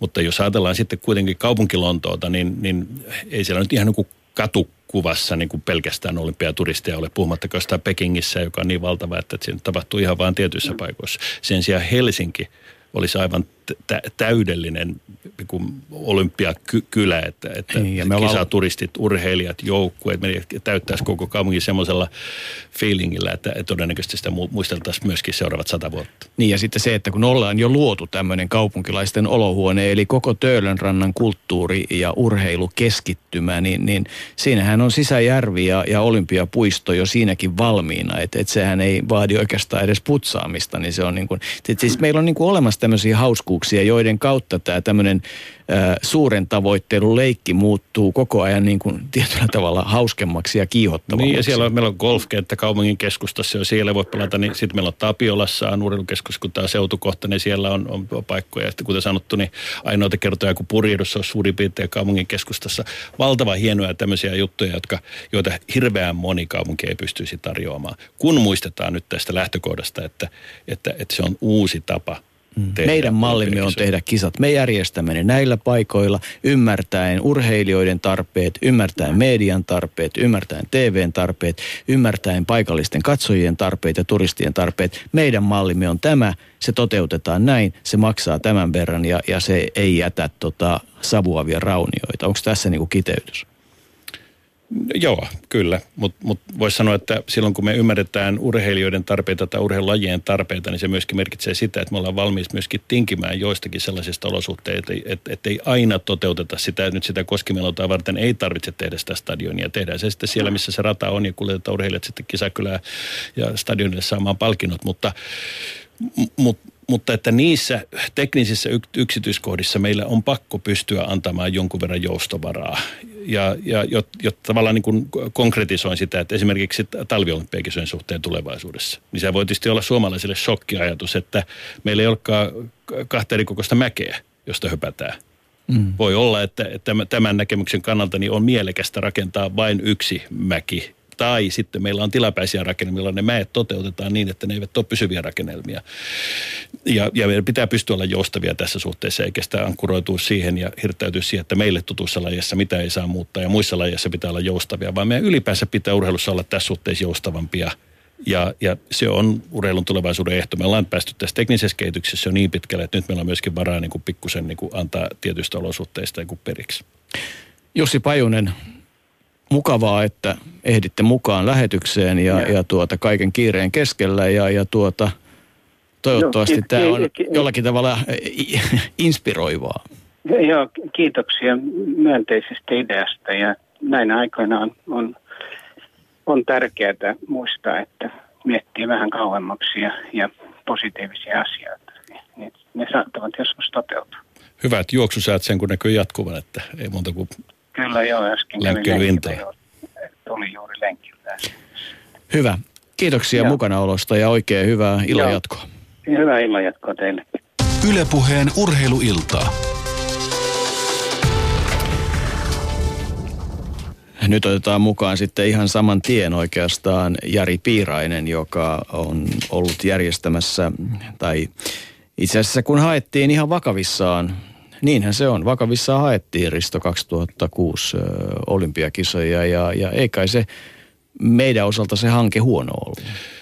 Niin silloin edellisen kerran oikeastaan syntyi kansallisen olympiakomitean piirissä ajatus siitä niin sanotusta mahdollisuudesta jaettuihin kisoihin. Ja, ja siihen Suomi silloin, ja Suomen olympiakomitea ja Helsinki silloin tarttui. Nyt sitten käytäntöhän sitten osoitti näissä mm. vaalitilanteissa, että, että se oli enemmän teoriaa. Ja nyt tietyllä lailla olemme samanlaisessa tilanteessa, mutta nyt kansallisen johdon niin kuin vakavuusaste tässä asiassa on aivan oleellisesti korkeammalla tasolla. Silloin ehkä tarve oli saada mukaan hakijoita, mutta sitten lopullisessa päätöksentekotilanteessa niin sitten toiset asiat kuitenkin ratkaisi, vaikka voisi sanoa, että Helsingin hakemus oli, tai Helsingin ja Lillehammerin hakemus oli, oli nyt varsinkin kun Torinon lopputulossa tuli nähdyksi, niin, niin oli jälkeenpäin selkeästi vakuuttavampi. Mutta nyt ei ole ainoastaan kyse siitä, että – että, että uskotaanko me jaettujen kisojen malliin, vaan on kysymys juuri kansainvälisen olympialiikkeen tulevaisuudesta, että pystytäänkö ylipäänsä uusiutumaan sellaisilla tavoilla, joka mahdollistaa olympiakisojen järjestämisen muissakin olosuhteissa kuin näissä massiivisissa olosuhteissa siinä suhteessa tilanne on, on meidän kalta, on niin kuin erilainen ja meidän mm. siis Suomenkin kannalta selkeästi parempi. Ja kyllähän Juan Antonio Samaranch silloin itse asiassa kai halusi vähän testata, että, että minkälainen oli, äh, on niin kuin tavallaan KOK on tuntuma siihen, että jos joku lähtee tuomaan jaettua kisoja ja, ja siihen lähdettiin mukaan. Äh, näinkö Jari Piirainen se oli, että kyllä Samaranch aika lailla myös kannusti meitä hakemaan kisoja? No kyllä, koko prosessin ajan heti alusta asti tietysti jokaista kandidaattia kannustettiin tietysti mukaan tulemaan varmaan sekä siitä näkökulmasta, että haluttiin tuota sääntöä vähän ehkä koetella, mutta kyllä sitten jälkikäteen kävi myös ilmi se, että KK oli tärkeää, että oli lukuisa määrä hakijoita, koska se oli tietysti PR ja uskottavuuden kannalta tärkeää. Juuri niin. Mm. No miten Jari Piirainen, miten nyt niin kuin kokemuksena muistelet sitä 97-99 jaksoa, jonka, joka teetti varmasti ihan sopivassa määrin töitä ikään kuin kello ympäri? No kokemuksena se on semmoinen, että täytyy olla kiitollinen, että semmoiseen prosessiin pääsi mukaan, koska niitä ei kovin montaa kertaa varmaan elämän matkalle kellekään satu. Ja minä olen yksi onnellinen, joka on saanut sen kokea, mutta tuota, oli kovasti töitä, mutta myöskin erinomaisen kova oppiprosessi sekä itselle että suomalaiselle urheiluelämälle ja myöskin varsinkin pohjoismaiselle yhteistyölle, koska Norjan kanssa on sitä projektia yhdessä vietiin eteenpäin ja tuota, siinä kyllä huomattiin niin kuin ne tietyn tyyppiset erot suomalaisen norjalaisen yhteiskunnan ja varsinkin suomalaisen norjalaisen urheiluelämän välillä. Niin, onko niin, että, että me ehkä olimme hiukan enemmän tosissamme siinä, järjest- siinä haussa kuin ehkä norjalaiset olivat. No kyllä jälkikäteen tuo on oikea tulkinta, kun sitä on miettinyt, että erilaisia pienen pieniä ilmiöitä, mitä matkan varrella siinä sattui, niin on pakko noin tulkita. Ja siinä on varmasti syynä se, että norjalaisilla ei ollut mitään menetettävää. He ovat järjestäneet talvikisat siihen mennessä jo parin kertaa ja tuota, ovat ikään kuin kokeneet sen ilon ja ehkä myös tuskan tietyllä tavalla, että nyt halusivat olla sitten hyviä kavereita toki suomalaisille, mutta eivät kyllä ihan samalla pieteetillä olleet mukana kuin suomalaiset. Toki tietysti suomalaisvetoinen se projekti olikin. Toisaalta eikö Jari voisi sanoa niin, että, että me suomalaiset meille tyypilliseen tyyliin keskityttiin huolehtimaan siitä, että meidän hakemus täyttää kaikki ne ehdot ja me pystytään niin kuin vastaamaan siihen huutoon, että kun kisat järjestetään, niin järjestetään sillä tavalla, millä me olemme sen esittäneet. Kun taas esimerkiksi jotkut toiset hakijat keskittyvät enemmän mielikuvan luomiseen ja jättävät sitten herran haltuun se, että toteutuvatko nämä lupaukset. Ja, ja tässäkin on aika selkeä ero tässä nykyisessä, on ollut tässä nykyisessä kisojen haku, hakumenettelyssä. No joo, tuo pitää kyllä paikkansa. Ja senhän sai sitten itsekin kokea, kun 2006 kisat, joita siis Helsinki haki aikanaan, järjestettiin sitten niin Torinossa. Ja itse olin paikan päällä sitten sen kolmen viikkoisen jakson siellä kokemassa niitä kisajärjestelyjä. Ja sai niin kuin nähdä, että millä lupauksilla kisat oli haettu ja mitä se totuus sitten oli, niin kyllä sitten kun viikko oltiin kisakylässä muun muassa, muun muassa majoituttu, niin alkoi siinä vaiheessa vasta kisakylä tulla valmiiksi, että sillä lailla niin kuin en usko, että se olisi ollut mitenkään mahdollista esimerkiksi Suomen konseptissa tuon tyyppiset asiat, mutta... Niin ja hei Jari, siellä oli, eikö ollut, siellä piti olla 30-50 000 ihmisen mäkistadion, mutta periaatteessa jo 30 ihmisen tuominen sinne, sinne tota, missä tämä kisat järjestettiin, olisi edellyttänyt varmaan, niin kuin, että tämä matkustaminen olisi järjestetty parin viikon aikana sinne, että, että koska mentiin vain yksi kaksi kaista siitä teitä, eikä ollut minkäänlaisia mahdollisuuksia saada sen enempää kuin se muutama tuhatta ihminen, mitä siellä oli, mm. mutta se on minusta tyypillinen esimerkki. Joo, kyllä vain, eli kyllä siinä vaiheessa, kun nimipaperi laitettiin sitten ja kisaisäntä julistettiin, niin sen jälkeen kisaisäntä varmasti pystyy aika paljon niitä lupauksia lähtemään ikään kuin tai niistä liisimään omalla tavallaan, ja niin myös tosiaan Torinon tapauksessa tapahtuu, eikä Torino ole ainoa paikkakunta, missä näin on sattunut. Toki on tietysti toisenlaisiakin esimerkkejä, mutta... mutta no kyllä se kuitenkin kaikkea... enemmän näin päin on, että Torino-esimerkki on tyypillisempi. No joo, varmaan niin on. Toki sitten tietysti varsinkin kesäkisoissa on aika suurellisiakin ratkaisuihin pyritty, mutta tämä talvikisaprojekti kaiken kaikkiaan, niin sillä lailla se oli mielestäni ehdottoman hyvä, että se tehtiin. Siinä opittiin paljon ja nyt jos joskus tulevaisuudessa talvikisoja lähdettäisiin hakemaan, niin jos minulta kysyttäisiin, niin ehdottomasti kumppaniksi pitäisi ottaa Ruotsi. Ja Ruotsin kanssa, koska maat molemmat sekä Suomi että Ruotsi kumpikaan ei ole talvikisoja järjestänyt, kesäkisat kylläkin, mutta siinä olisi ikään kuin unikki parivaljakko, naapurimaat ihan aidosti ja molemmat olosuhteet, molempien maiden olosuhteet yhteen lyötynä, niin meiltä löytyisi kaikki olosuhteet. Taitaa olla niitä pikaluisteluhallia ei taida löytyä, mutta sekin on helppo ja tarpeellinen rakentaa, mutta noin muuten projektina, niin ehdottomasti ruotsalaisten kanssa kannattaisi asiaa lähteä lämmittämään. No lähdetkö? 2026 Helsinki, mikä se nyt sitten on, Östersund vai mikä, mikä se yhteistyökumppani sitten onkin? No varmaan Helsinki, Tukholma, Östersund, Lahti, siinä se niin kuin tietyllä tavalla. Ja tietysti Oore siellä alppilajeja ajatellen sitten ihan luontaisena kumppanina tietenkin. Eli kyllä ne paikat löytyisivät helpostikin, missä tuota, näitä paikkoja tai kisoja pystyttäisiin järjestämään. Ja kyllä minulta on helppo puhua mukaan projektiin, mutta se on eri asia, että missä roolissa sitten. Mutta kannatan lämpimästi, että jaettujen kyseen mallia kannattaa kokeilla niin pitkään niin kuin sitten KOK sen ensimmäisen kerran myöntää sääntöisen puitteissa. Niin siis mä oon täsmälleen samaa mieltä ja siis tää, että varmaan ei tulevaisuudessa edes puhuta jaetuista kisoista. Nyt, nyt mä en tiedä puhutaanko nyt sitten 2030, 2040 vai 2050-luvusta, vaan ylipäänsä olympiakisoista, jotka järjestetään toisella tavalla kuin mitä ne tällä hetkellä järjestetään. Että ei sitä edes tarvitse niin kuin kuvata niin kuin jaettujen kisojen mallilla. Mutta tässä on yksi semmoinen pieni mutta tässä meidän yhteisessä pohjoismaissa hakemisessa, että, että meillä ei ole siihen kumppania. Mm-hmm. Eli ei, no, ei tuosta, kolme viikkoa sitten vielä sekä Norjan että Ruotsin olympiakomitean johdon kanssa asiasta keskustelu. He eivät halua jakaa kisoja, he haluavat hakea kisoja itse. Joo. Ja tavallaan ymmärrän sen heidän perustelunsa siis siltä puolta, että he arvioivat, että syntyy niin suuri taloudellinen boosti tai syke heidän omalle urheilulle yhteistyökumppanuuksien kautta, kun itse järjestää kisat, että heidän urheilunsa hyötyy siitä niin tavattoman paljon, että ne ei halua jakaa sitä hyötyä. Meidän perustelumme taas oli, ei ole pelkästään se, että että, että, että, että saadaan niin kuin lajivalikoima täydentymään, täydentymään perinteiseksi kumppanuuksien kautta, vaan että, että tämä yhdessä tekemisen malli olisi tärkeää niin ihan periaatteessa toteuttaa, jotta nämä kansainvälisen olympiakomitean uudet Agenda 20, 2020 periaatteet voitaisiin käytännössä toteuttaa.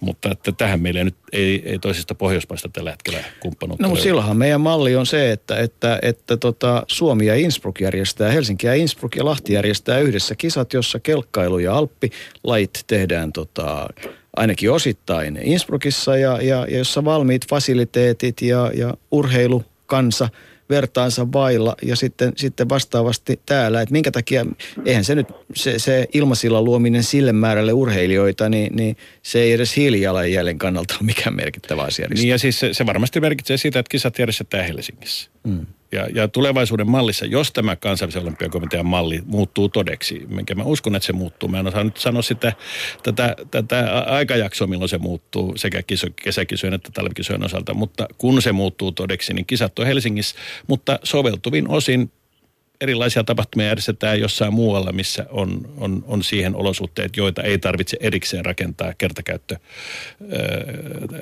ta, tavaraksi. Ja, ja, ja tässä voi olla useampia erilaisia niin, niin kuin vaihtoehtoja.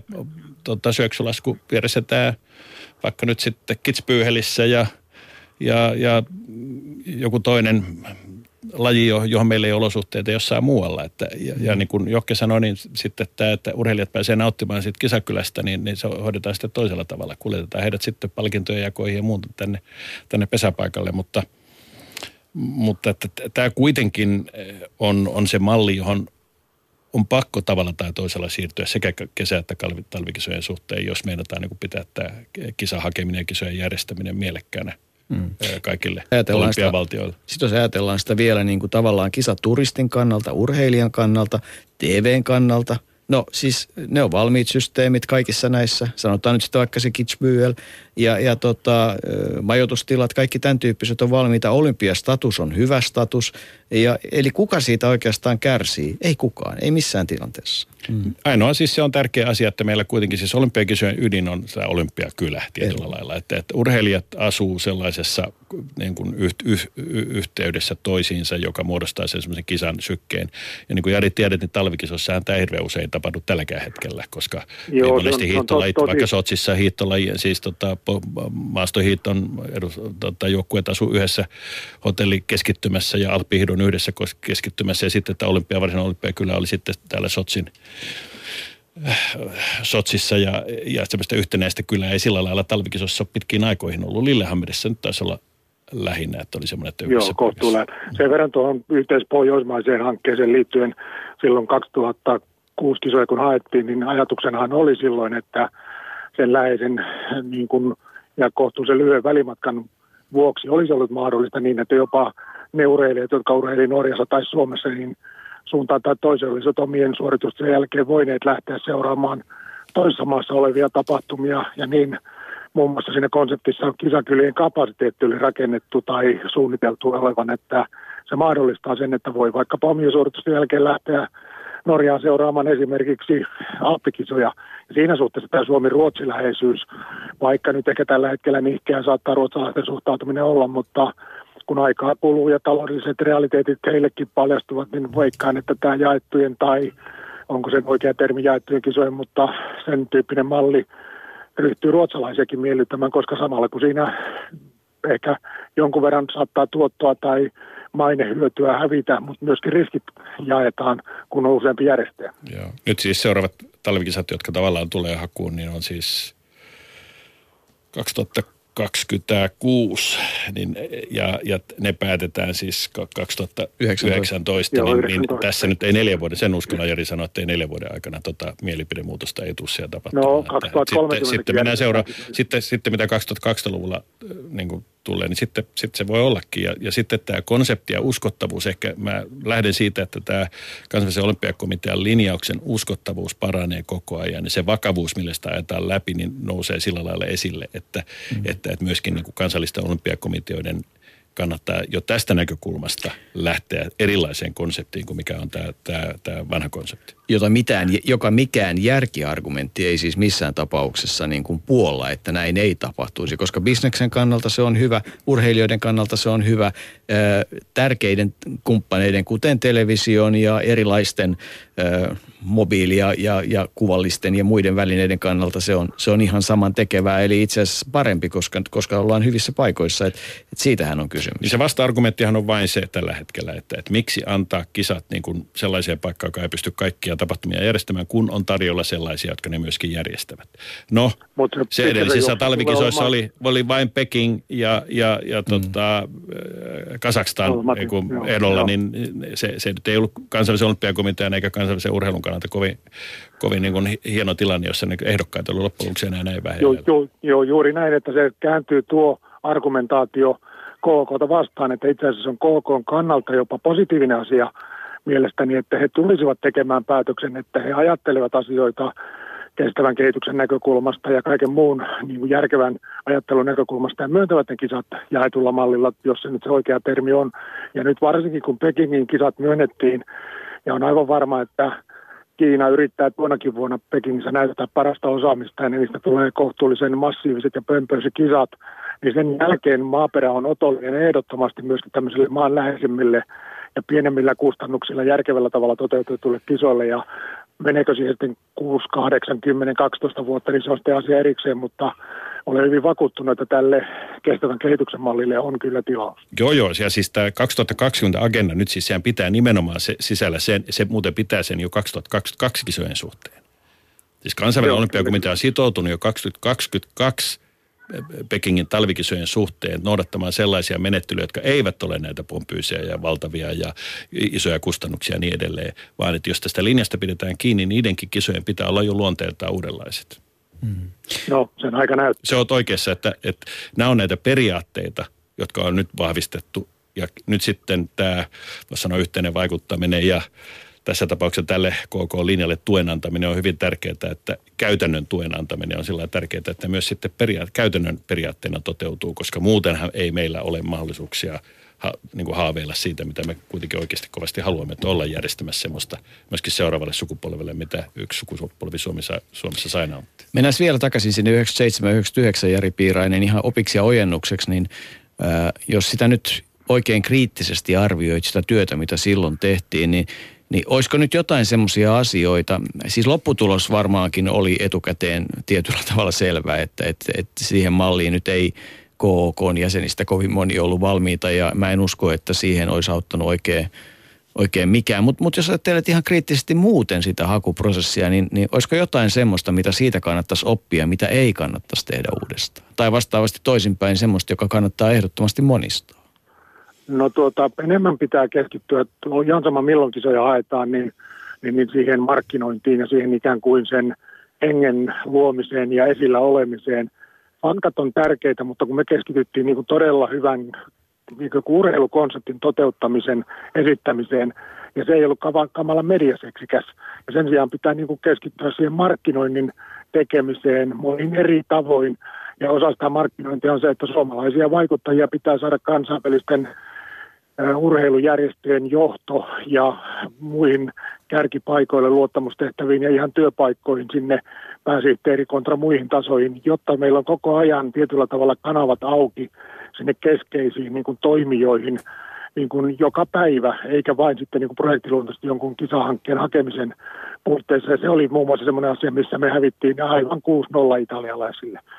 Ja en tiedä, onko tilanne, en ole nyt seurannut niin tarkoin, mutta merkittävästi se ei ole siitä kuitenkaan parantunut. Toki olemme pieni maa ja sitä myöten ehkä meidän vaikutusvaltakin on pienempi, mutta tuota, se on ehkä semmoinen asia, mikä pitäisi taktisesti ottaa niin kuin huomioon ja lähteä sitä puolta kehittämään ja sitä kautta sitten myös sitä vaikutusvaltaa pikkuhiljaa lisäämään. Jos on analyysi, analyysi on ihan oikea se, mikä on ehkä muuttunut ja muuttumassa, että tietysti meidän kun seuraavan sukupolven niin tämmöinen kansainvälisyys on astetta korkeammalla kuin mitä vaikka mun ikäpolveni, että tämä luontainen – sopeutuminen erilaisiin organisaatioihin ja siellä vaikuttaminen niin tapahtuu hirveän paljon luontevammalla tavalla seuraavassa vaiheessa. Ja meillä on paljon suomalaisia nuoria, jotka on töissä kansainvälisissä urheiluliikkeen liitoissa ja niin edelleen. Ja niitä tulee olemaan enemmän ja enemmän ja myöskin sitten vähitellen ehkä pystytään saamaan vuostella niin kuin hallitustasolla niitä paikkoja, koska ollaan aktiivisempia ja, ja uskalletaan ottaa kantaa ja, ja, ja esiintyä ja esiintyä periaatteiden puolesta ja niin edelleen. Et mä uskon, että tässäkin tapahtuu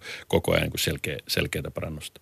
Ja sitten varmaan tärkeä asia niin kuin ton rinnalla on se, että sen sijaan, että osoitetaan kuinka teknisesti hyviä paikkoja meillä on, niin se mielikuvan luominen ja sen tunnelman luominen, mitä me tarjoamme, niin sitä varmaan tarkoitat markkinoinnillisesti myös. Joo, juuri näin, juuri näin. Eli se tietyllä tavalla ikään kuin hypen luominen on siinä ihan yhtä tärkeässä roolissa yhtään väeksymättä, eikö ne tekniset edellytykset ole kunnossa, mutta sitä helpompaa sitä hypeä myös siihen rinnalle luoda ja sitä meillä – ei riittävästi ollut osaamista siihen eikä kykyä eikä, eikä perinnettäkään tehdä sitä asiaa siltä, siltä pohjalta ja luotimme enemmän ikään kuin tämmöisen suomalaisen perusajattelun, että kun suomalainen insinööri on keksinyt, se on pakko olla hyvä, niin se ei ihan purru sitten tuossa KK äänestysvaiheessa. Niin ja silloin oli siis tämä jaetuin kisan mallihan tarkoitti silloin sitä, että järjestetään kaikki samat tapahtumat ja sitten se jaetaan vaan se, että esimerkiksi tästä paksujuoksulaskua ja kelkkailuja voidaan järjestää esimerkiksi tai, tai Suomessa vain järjestetään jossain muualla. Mutta kaikki lajit järjestetään näiden viimeisen päälle niin kuin teknisten vaatimusten mukaisesti, mitä kansainvälisillä liitoilla oli. Sehän oli se malli, mitä 2006 valmistauduttiin ja,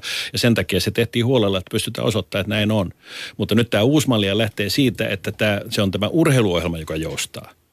Mm. Joo, juuri. Eli, eli että et luodaan, että jos kisat, että on tarve saada esimerkiksi talviolympiakisat ja, ja talvikisan liitoillakin on ilman muuta tarve levittää talviurheilua, koska se on kuitenkin kokoaa niin kuin puolet vaan niin kuin olympiaperheestä paikan päälle. Esimerkiksi nyt Kiinahan on ilmoittanut hankkeekseen, että 2020 2022 kisojen heidän suuri päämääränsä, että saada 500-700 miljoonaa talviurheiluharrastajaa Kiinaan. Joo. Niin, nämä, niin kuin mittakaava näiden, myöskin näiden urheilulajien kannalta on sellainen, että ei ehkä hirveästi kannata keskittyä siihen, että onko nyt kaikki tekniset suorituspaikat niin kuin aivan viimeisen päälle, vaan lähteä siitä, että tämä on valtava mahdollisuus talviurheilun niin kuin eteenpäin viemiseen. Ja tässä suhteessa meidän pitää pystyä joustamaan niistä urheilullista vaatimuksista. Kuten mä aikaisemmin tuossa sanoin, ehkä ei olekaan kuin yksi mäki ja hyvät, vain, mm. ehkä hypätäänkin vain yhdessä mäessä. Sitten vaikka kaksi kisaa. Löytyy joku uudenlainen mäkikisan luonne, joka korvaa sen vanhan mallin, että on iso mäki ja pikkumäki. Ehkä ei rakennetakaan mäkeä, vaan se tehdään tilapäisillä ratkaisuilla. Että löytyy sellaisia teknisiä malleja, että ne mäet tuotetaan sinne sellaisella tavalla, että voidaan hypätä, mutta ei ole tarvinnut rakentaa niitä mäkiä. Eli siihen tulee toisenlaista konseptia, jotta tämä voi edetä – ja, ja olla sekä urheiluna että urheiluviihteinen kilpailukykyinen tuossa 2020-luvun 2030 maailmassa, mm. jossa tämä kilpailu tulee olemaan tosi kova. Ja tämä on tietysti semmoinen tärkeä viesti, mikä Suomessa myös urheiluväelle ja lajiliitoille ja pitää, pitää pystyä kertomaan niin, että kun sitten käydään tulevaisuudessa keskustelua arvokisojen hausta, jopa olympiakisojen hausta Helsinkiin ja niin edelleen, niin, niin että se viesti on samansuuntainen ja se ymmärrys siitä, että mihin suuntaan kansainvälistä urheilua kyllä, kyllä Suomeen pitää pystyä myymään modernina maana, joka lähtee katsomaan, millainen maailma on 2050-2060, eikä niin, että me haetaan malleja menneisyydestä. Jari Piirainen, hienoa, että olet mukana. Haluatko sanoa jonkun, jonkun, onko joku ajatus tullut sellainen vielä, joka, joka, joka pitäisi kirjata pöytäkirjaan? No ei sinänsä, mutta yksi hauska anekdootti oli sitten, kun 99 vuonna kisat myönnettiin Torinolle ja sitten aikanaan, kun Hiihtoliiton toimitusjohtajana 2001 aloitin ja ensimmäisiä tehtäviä oli matkustaa kansallisen Hiihtoliiton päämajaan Sveitsiin ja siellä sitten tapasin Gianfranco Kasperin muun muassa sillä reissulla ja sitten lounaspöydässä, kun keskustelimme vähän small talkia ja siinä sitten muisteltiin menneitä vuosia, kun hänenkin kanssaan tavattiin tuon olympiahankkeen puitteissa lukuisia kertoja, kun hän on KK-jäsen. Niin hän sanoi siinä lounaspöydässä ihan noin niin kuin sivumennen vaan, että että olisi hyvä, että Helsinki oli mukana hakemassa kisoja, mutta että alun perinkin oli jo päätetty, että ei kisoja voida tuolla konseptilla myöntää, mutta oli tärkeää, että oli paljon hakijoita, koska se on KK uskottavuuden kannalta oleellista. Tämä oli siis vuonna 2001 tämä lausuma, ja silloin tietysti hieman itseäni harmitti, koska oikeasti tehtiin kovasti töitä, mutta se oli vähän niin kuin totuus tuli jälkikäteen sanotuksi, että näin oli jo etukäteen ollut tiedossa, mutta siitäkin opiksi pitää tietysti ottaa ja mennä eteenpäin, mutta kannatan siitä huolimatta tosiaan, niin kuin varmaan on käynyt ilmikin, niin talvikisojen, erityisesti talvikisojen niin kuin hakemisen miettimistä näillä uusilla metodeilla, mihin Risto tuossa on monen kertaan viitannut, niin tulevaisuus siltä osin näyttää sitten paljon mukavammalta. Niin ja sanoit nyt sen viisauden, että meidän pitää olla siinä tilanteessa, jossa me sanomme ikään kuin Jean-Franco Kasperin suulla, että, että ne muuten ne kisat tehdään tällä uudella konseptilla. Eli meidän Joo. pitää olla siinä, joka sanoo, eikä siinä, joka, joka katsoo suu auki, että ai näinkö siinä kävi. Että kyllä näitä esimerkkejä on. Tätä on kansainvälisten suurkisojen hakeminen aika pitkälle. Se, se näyttää, että se on... Se on vähän sama kuin näitä nime, nimittämisiä erilaisiin komissioihin. Mulle aikanaan sanottiin iso oppi, mitä tarkoittaa tota, valinta johonkin organisaatioon. Että jouko jouko, there are no elections, there are only nominations. Ja, ja se on vain, ei ole äänestyksiä, on vain nimeämisiä. Ja kyllä, näin, kyllä urheilu, urheilu ikävä kyllä vähän tämän tyyppinen ollut ja, ja ehkä tästä maailmasta joku askel pitää Risto siirtyä eteenpäin. Että. Joo. Hyvä. hyvät Kiitos. Kiitos, hyvää vointia, Jari. Moi. Ylepuheen urheiluiltaa. Kyllähän tässä nyt ollaan aikamoisen mietteen kanssa. Jere ottaa seuraavaa puhelua, mutta seuraavan kerran tulee sitten ja puhutaan myös siitä, että onko meitä lähestytty esimerkiksi Shoutboxin kautta ja niin edelleen. Että, että tätä, kääntää Risto mielenkiintoinen niin kuin kaiken kaikkiaan pohtia, mitä kaikkea tähän aiheeseen liittyy, siis mitä KOK uudistamiseen. En voi olla sanomatta sitä, kun, kun siis Ateenan kisat, niin, niin kyllähän tietyllä tavalla, vaikka sinne jäi näitä – voisiko sanoa, ei savuavia, mutta turhia raunioita hölmöilyn takia, siis tiettyjä paikkoja, jotka, jotka, jotka oli hienoja, mutta joita koskaan ei saatu toimimaan. Mutta sitten toinen puoli asiassa on se, että, että tota, Kreikka on tietysti ollut nyt julkisuudessa niin kuin näiden talous ynnä muiden asioiden kautta, mutta et kyllähän siis Ateenan infraan olympiakisoilla, niin, niin, niin kyllä se kaupunki tällä hetkellä olisi kai mahdoton paikka, ellei lentoasemat, metrot ynnä muut olisi tullut kuntoon. Niin olympiakisojen kautta varmaan saatiin sellaisia asioita, jotka on aika heikentänyt Kreikan tulevaisuutta. Että kyllä ne Kreikan ongelmat jossain muualla, että ei nämä olympiakisojen pistetyt rahat ollut siinä vaikka kovin isoja. Ja tietysti kurjahan on se, että savu, niin sanotut savuavat rauniot, siellähän on fantastinen olympiapuisto. Siis mm. Kalatraavan maailman yhden kuuluisen arkkitehdin aivan fantastisen hieno eh, stadion kompleksi tai Olympic Park – mutta se, mitä pitää tässä seuraavassa vaiheessa vaatia näiltä kisajärjestäjiltä, ja siis aidosti siis, nyt puhutaan, en tarkoita sitä, että kun muodollisesti, vaan aidosti vaatia sitä, että kaikilla näillä, mitä sitten niitä tämmöisiä infraratkaisuja tehdään, eli rakennetaan jotain, niillä pitää olla aidosti kysyntää ja tarvetta ja jatkosuunnitelma niin sen hyödyntämisen kannalta. Ja nyt tietysti voisi joku ajatella, että okei, että tämä nyt on sitä samaa puhetta, näinhän se oli 2006 haettiin niitä kisoja 90-luvun lopulla ja sitten oikeasti puhe oli sitten, sitten kuitenkin valitaan semmoinen maa ja sitten mm. jälkeenpäin ilmi, että ei, ei alun perinkään ajatella, että, että, tota, että voitaisiin myöntää tai järjestää kisoja toisella tavalla niin, niin mikä nyt olisi muuttunut, niin selitys on siis se, että, että kansainvälisen ja urheilun tilanne ylipäänsä on tässä viimeisen 15 vuoden aikana radikaalisti muuttunut tämän, tämän siis ta, urheilun oman talouden ja bisneksen laajentumisen kautta. Ja se on johtanut myös semmoisiin hankaliin tilanteisiin, että, että syntyy sellaisia ratkaisuja, jos, jossa, joita urheilu ei, joissa urheilun maine ja urheilu ei kestä. Ja jos se jatkuu, niin se merkitsee, että urheilu menettää sekä uskottavuutta yhteiskunnassa, yhteiskunnissa ja, ja siitä tulee pelkästään, niin kuin voisi sanoa, tietty niin kuin bisneksen alue. Ja urheilubisneksessä sinänsä ei ole mitään pahaa urheiluliiketoiminnassa. Mutta jos se jää vain sille tasolle, niin siellä urheilun sisällä tehtävät ratkaisut muuttaa, muuttaa radikaalisti suuntaa ja yksinpuolistaa tätä maailman urheilua. Ja tässä suhteessa tämä on, on ehdottomasti välttämätöntä, että syntyy toisenlainen ajattelutapa siitä, miten, minkälaisessa kontekstissa näitä kisoja järjestetään. Hannu, Tol, Hannu Rautiainen, johtaja Elinkeinoelämän keskusliitosta ja voimakas urheilumies muun muassa jalkapallon parista. Ja olet puheen urheiluillassakin, on pohdittu muun muassa urheilujuridiikkaa, jossa olet vahvasti ollut mukana. Eli, eli urheilu on sinulle yksi asia, jota hengität, mutta miten olet sivukorvalla kuunnellut keskusteluamme ja, ja miten kuvittelisit, että suomalainen elinkeinoelämä tarttuisi mahdollisuuteen olla maailman keskipisteenä joskus 2020-30-luvun taitteessa? Hyvää iltaa ja hyvää iltaa Risto myös. Hei. Tuota, en mä ole pelkästään sivukorvalla kuunnellut urheiluihmistä tähän uppoutuu heti, kun joku alkaa puhumaan isoista urheilun tapahtumista ja joku sanoisi vähän haaveista. Jos mennään ihan kevyesti ensiksi, mennään sitten syvemmälle tähän elinkeinoelämän mukaan tuloon, niin tietysti en puhu yritysten puolesta tässä vaiheessa. Mutta mä oikeastaan nostaisin sen esille, odotin, odotin vähän, että Jussi Pajunen toisi sen esille, että, ja, ja ehkä tekin keskustelussa, että tämmöinen hanke on aina suuri kansallisen yksituumaisuuden hanke. Ja, ja se merkitsee myöskin, se on pakko mainita tässä, sitten on tullut mun mieleeni, että se merkitsee niin kuin poliittista yksituumaisuutta myöskin. Jotenkin tästä ei saa sitten tulla semmoisia vaalikysymyksiä kuin vaikkapa Kukkenhaimista, joka tuohon meidän Etelärannan rantaan olisi tarkoitus rakentaa tai muuta, vaan tarvitaan sen yhteinen ponnistus.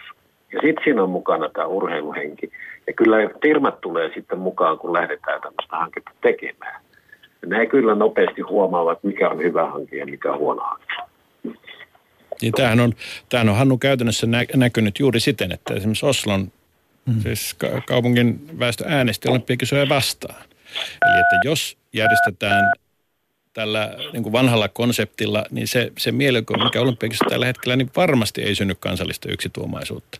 Mutta kansallisen olympiakomitean kannalta ja miksei koko kansallisen, kansallisen, kansallisen urheiluliikkeen kannalta on mielettömän tärkeää, että niitä olympiakisoja nimenomaan ympäröi kansallinen tai yksituumaisuus. Ja sen takia ne pitää järjestää sellaisella tavalla, joka joka tätä yksituumaisuutta vahvistaa. Mitä nyt tapahtuu siellä päässä, Hannu? Halo? Halo? Nyt me varmaan teemme semmoisen ratkaisun, että katkaistaan linja ja otetaan Hannu uudestaan linjoille. Tämä Risto, tämä Oslon esimerkki on niin kuin siinä mielessä aika, aika tota masentava, koska, koska mun mielestä se nyt kyllä kääntyy monellakin tavalla oslolaisten, norjalaisten ja urheilun tappioksi, mitä siellä tapahtuu. Siis että et niin kuin kansalaiset äänesti vastaan, mutta et oliko argumentit, oliko, niin kuin, oliko keskustelu, lähtikö se niin kuin oikeista argumenteista liikkeelle? Onko hirveän tarpeellista pohtia sitä oikeastaan no. muuta kuin siitä näkökulmasta, että et, et, et se mielikuva, mikä tästä päätöksenteosta ja olympiakisoista tässä suhteessa oslolaisilla oli, oli sellainen, että he eivät voineet katsoa tukevansa. Mm. Ja totta kai urheiluimisen näkökulmasta se mielikuva oli väärä koska Oslossa ei olisi tarvinnut käytännössä rakentaa yhtään mitään. Mutta että se tapa, millä esimerkiksi KK tämän bidding-prosessin rakentaa, että siellä oli tämä, että on rakennettava olympiakaistat, on kuninkaan on järjestettävä vastaanotto, jotka oli saa paljon huomiota sitten mediassa, että ikään kuin tämmöisenä vaatimuksina, jotka sinänsä täysin itsestäänselvyyksiä, että jos sä järjestät olympiakisat, sä todellakin teet ne olympiakaistat, eikä ne ole kellekään niin kuin mustille limousiinille, vaan on, että urheilijat pääsee kisapaikalle varmasti kilpailemaan, mm. että se, sehän järjestetään automaattisesti joka ainoassa paikassa, joka haluaa varmistaa. Ja, ja sellaista kuningasta nyt ei maailmassa löydy, jos olympiakisat joka ei haluaisi järjestää vastaanottoa. Niin, tätä juuri tarkoitan. Se on ihan täysin selvä asia, mutta että kun se esittämisen tapa tässä vanhassa mallissa, että tullaan vaatimusten kanssa ja paperin näin, niin se pitää tehdä, niin siitä syntyy täysin väärä mielikuva. Ja kyllä, kyllä esimerkiksi Tuomas Pahas on täysin itse myöntänyt sen, että se tapa, millä ylhäältä alaspäin annetaan tämmöisiä vaatimuksia, niin se johtaa täysin väärään mielikuvaan ja, ja, ja, ja ei, ei tota, saa sitä tätä kansallista yhteisymmärrystä. Mä en tiedä, kuulitko Hannu, kun sun puhelimesta tai joku muu puhelin rupesi piippailemaan, että tämä Oslon esimerkki oli juuri sellainen, että, että sitä kansallista yhteisymmärrystä ei synny sen vanhanmallisen kisakonseptin ympärille, joka, jossa koetaan, että tämä, tähän heitetään rahaa, sinne pistetään veromaksien rahoja tai veikkausvaroja ja sitä saatava vastine ei ole, niin kuin, ole koske kaikkia kansalaisia ja niin edelleen. Että vain tämän uudenlaisen ajattelun ja uuden konseptin kautta voi syntyä tämmöinen kansallinen yksimielisyys ja halu saada tällainen tapahtuma. Joo, kuulin ja nyt kuulin uudelleen vielä, no hyvä. tuossa sanoit. ja, ja siitä, siitä olen kyllä täysin samaa mieltä. Osinhan tässä on syntynyt joidenkin tämmöistä viimeaikaista nulppia valintojen yhteydessä vähän semmoinen kuva tai mielikuva, ehkä vähän ikäväkin, että voiko ainoastaan semmoiset maat niin kuin menestyä haussa, jotka eivät niin kuin tavallaan demokratian vaatimusten mukaisesti hae tämmöistä kansallista yksimielisyyttä. Ja, ja sitten helposti niissä maissa, joissa, joissa niin kuin perinteeseen kuuluu tämmöisen hakeminen, niin niillä on vähän vaikeuksia saada näitä mukaan, näitä, näitä kansalaisia, ja niissä tulee vähän poliittisesti ikävällä tavalla, voisiko sanoa, eri puraa, ja tämä Oslon esimerkki on hyvä esimerkki siitä. Joo, jos ajatellaan vaikka nyt Helsingin 52 olympiakisoja jälkeenpäin ajatellaan, niin, niin tu, varmaan niin kuin niiden kisojen kannatusta taannehtivasti 60 vuoden takaa vähentää 99,9 prosenttia, että mitä ne Suomelle saa aikaan. Niin onhan se niin kuin kansainvälisen olympialiikkeen kannalta äärettömän masentavaa, jossa jossain kaupungissa ei ole 50 prosenttia ihmisiä, jotka kannattaisivat kisoja. Ja kertoo siitä, Joo. että heillä on se mielikuva, että tässä pistetään rahaa kaikkeen turhuuteen ja hölmöön rakentamiseen ja, ja sitten tulee jotain olympiakomitean herroja eli mustalla autolla pitkin olympiakaistoja. Tämä on se niin kuin väärä mielikuva, joka, joka syntyy ja, ja sitä vastaan nyt sitten tässä kansainvälinen olympiakomitea lähtee rakentamaan kokonaan uudenlaista konseptia ja joka toivottavasti nyt sitten 2000 näissä seuraavissa kisoissa 2020-luvulla oikeasti toteutuu. Niin kuinka vaarallista Hannu tämä urheilun arrogantti toiminta on koko urheiluliikkeelle? No se on tietysti vaarallista, niin kuin se on kaikessa elämässä vaarallista – mutta mä oikeastaan niin kuin allekirjoitan sen, mitä Risto sanoo. Siis niin kuin tavallaan ehkä sillä tavalla iloisemmin, halvemmin, uudella tavalla, korostaa jaettuja kisoja ja, ja, ja vastaavia, niin on helpompi saada niin urheiluväen lisäksi niin kuin muut kansalaispiirit tämmöisiin hankkeisiin mukaan. Ää, sanotaan, että Suomessa tällä hetkellä tietysti se taantuman oloissa, niin helposti näkee myöskin sen, että monille hankkeille sanotaan valmiiksi ei. Niillä pitää olla niin vahva pohja, joka pitää juurruttaa ja sen jälkeen tulee myöskin talouselämän mukaan. Mutta sanoin tämän Kukkenheimin, on Helsingissä monia sellaisia esimerkkejä, että tietyt ihan järkevät investoinnit, niillekin sanotaan ei, kun on jotenkin semmoinen ilmapiiri, että tämmöiseen ei tapana rahaa. Ja silloin tämmöisen, tämmöisen olympiahankkeen niin lähtökohdat ovat juuri niitä, mitä Risto kuvasi. Niille pitää saada vahva kansalaisten tuki. Ja silloin se kansalaisten tuli, tuki tulee oikeanlaisesta informaatiosta ja, ja, ja niin kuin oikeanlaisten faktojen esille tulemisesta ja sitten myös urheiluliikkeen omista esimerkkeistä, että kaikki ne uutiset, jotka, jotka esimerkiksi ikävä kyllä kansainvälisestä jalkapallosta on kiertänyt, niin ei kai nyt välttämättä ole sitten tämmöisiä hankkeitakaan parantamassa. Paitsi jos ne otetaan kertoa niin, että nyt tätä puhdistetaan tämä tapaisetta. Niin no, jalkapallon kisat vaikka nyt Katarissa on hyvä esimerkki siihen, että ei urheilulle eikä jalkapallolle ole hyvä, vaikka tämmöiset taloudellisesti pystytään järjestämään. Mm. Niin, niin se, se joka tapauksessa se rahan käyttö ja se tapa, millä se tehdään ja todella se myöskin sitten kansalaisten mielipiteen kunnioittaminen tai sen kuunteleminen, kun se loistaa poissaolollaan, niin se johtaa siihen, että tämä urheiluarvostus koko ajan tämmöisessä pienen semmoisen kiihkourheilupiirin ulkopuolella koko ajan heikkenee. Se on juuri näin ja ja syntyy sellainen mielikuva, joka vähän tahraa muutkin tämmöiset urheiluyhteisöt. Jos Kipassa on tällaista, jos UEFassa on tällaista, niin ajatellaan samalla tavalla KOKsta ja muista vastaavista. Se, se leviää sinne mielikuva hyvin helposti. Mm. Ja kun te tuossa aluksi kävitte tätä governanceia läpi, niin, niin olisi kyllä suotavaa, että urheiluliike ei pelkästään kansainvälisesti, vaan kansallisesti tavallaan panisi nämä asiat kuntoon.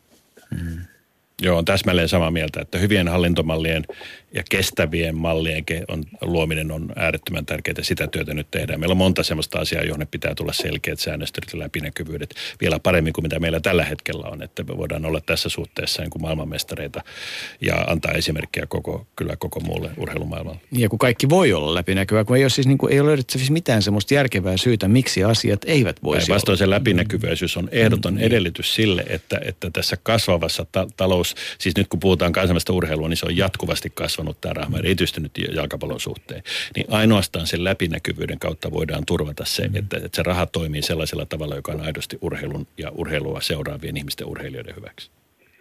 Juuri näin.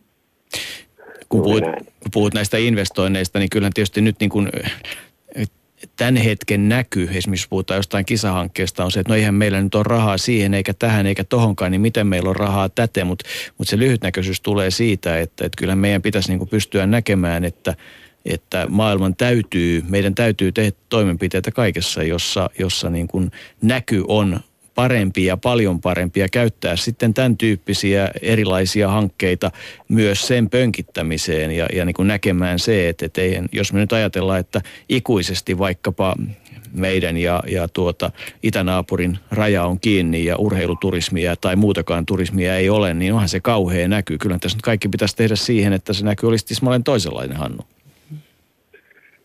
Joo, ja kyllä esimerkiksi... Jälleen samaa mieltä. Mm. Mä otan Rista anteeksi tähän väliin. Joo, totta kai. Kun totean vaan sen, että kun nostin pikkusen tämmöisiä, koska sanoa niin kuin näitä peruskysymyksiä esille, niin urheiluihmisen sydän sykkii tietysti näille hankkeille. Ja sykkii myöskin sille tavallaan, niillä ajattelutavalle, että tämmöisiä isoja hankkeita, jos niihin saadaan niin kuin porukat mukaan, niin, niin syntyy yleensä urheilun, kulttuurin – tämänkaltaisten teemojen ympärille, joihin sitten voidaan saada niin kuin ihmiset mukaan. Voidaan saada julkinen valta mukaan, olla yhteisesti valmiit maksamaan niistä ja niin poispäin.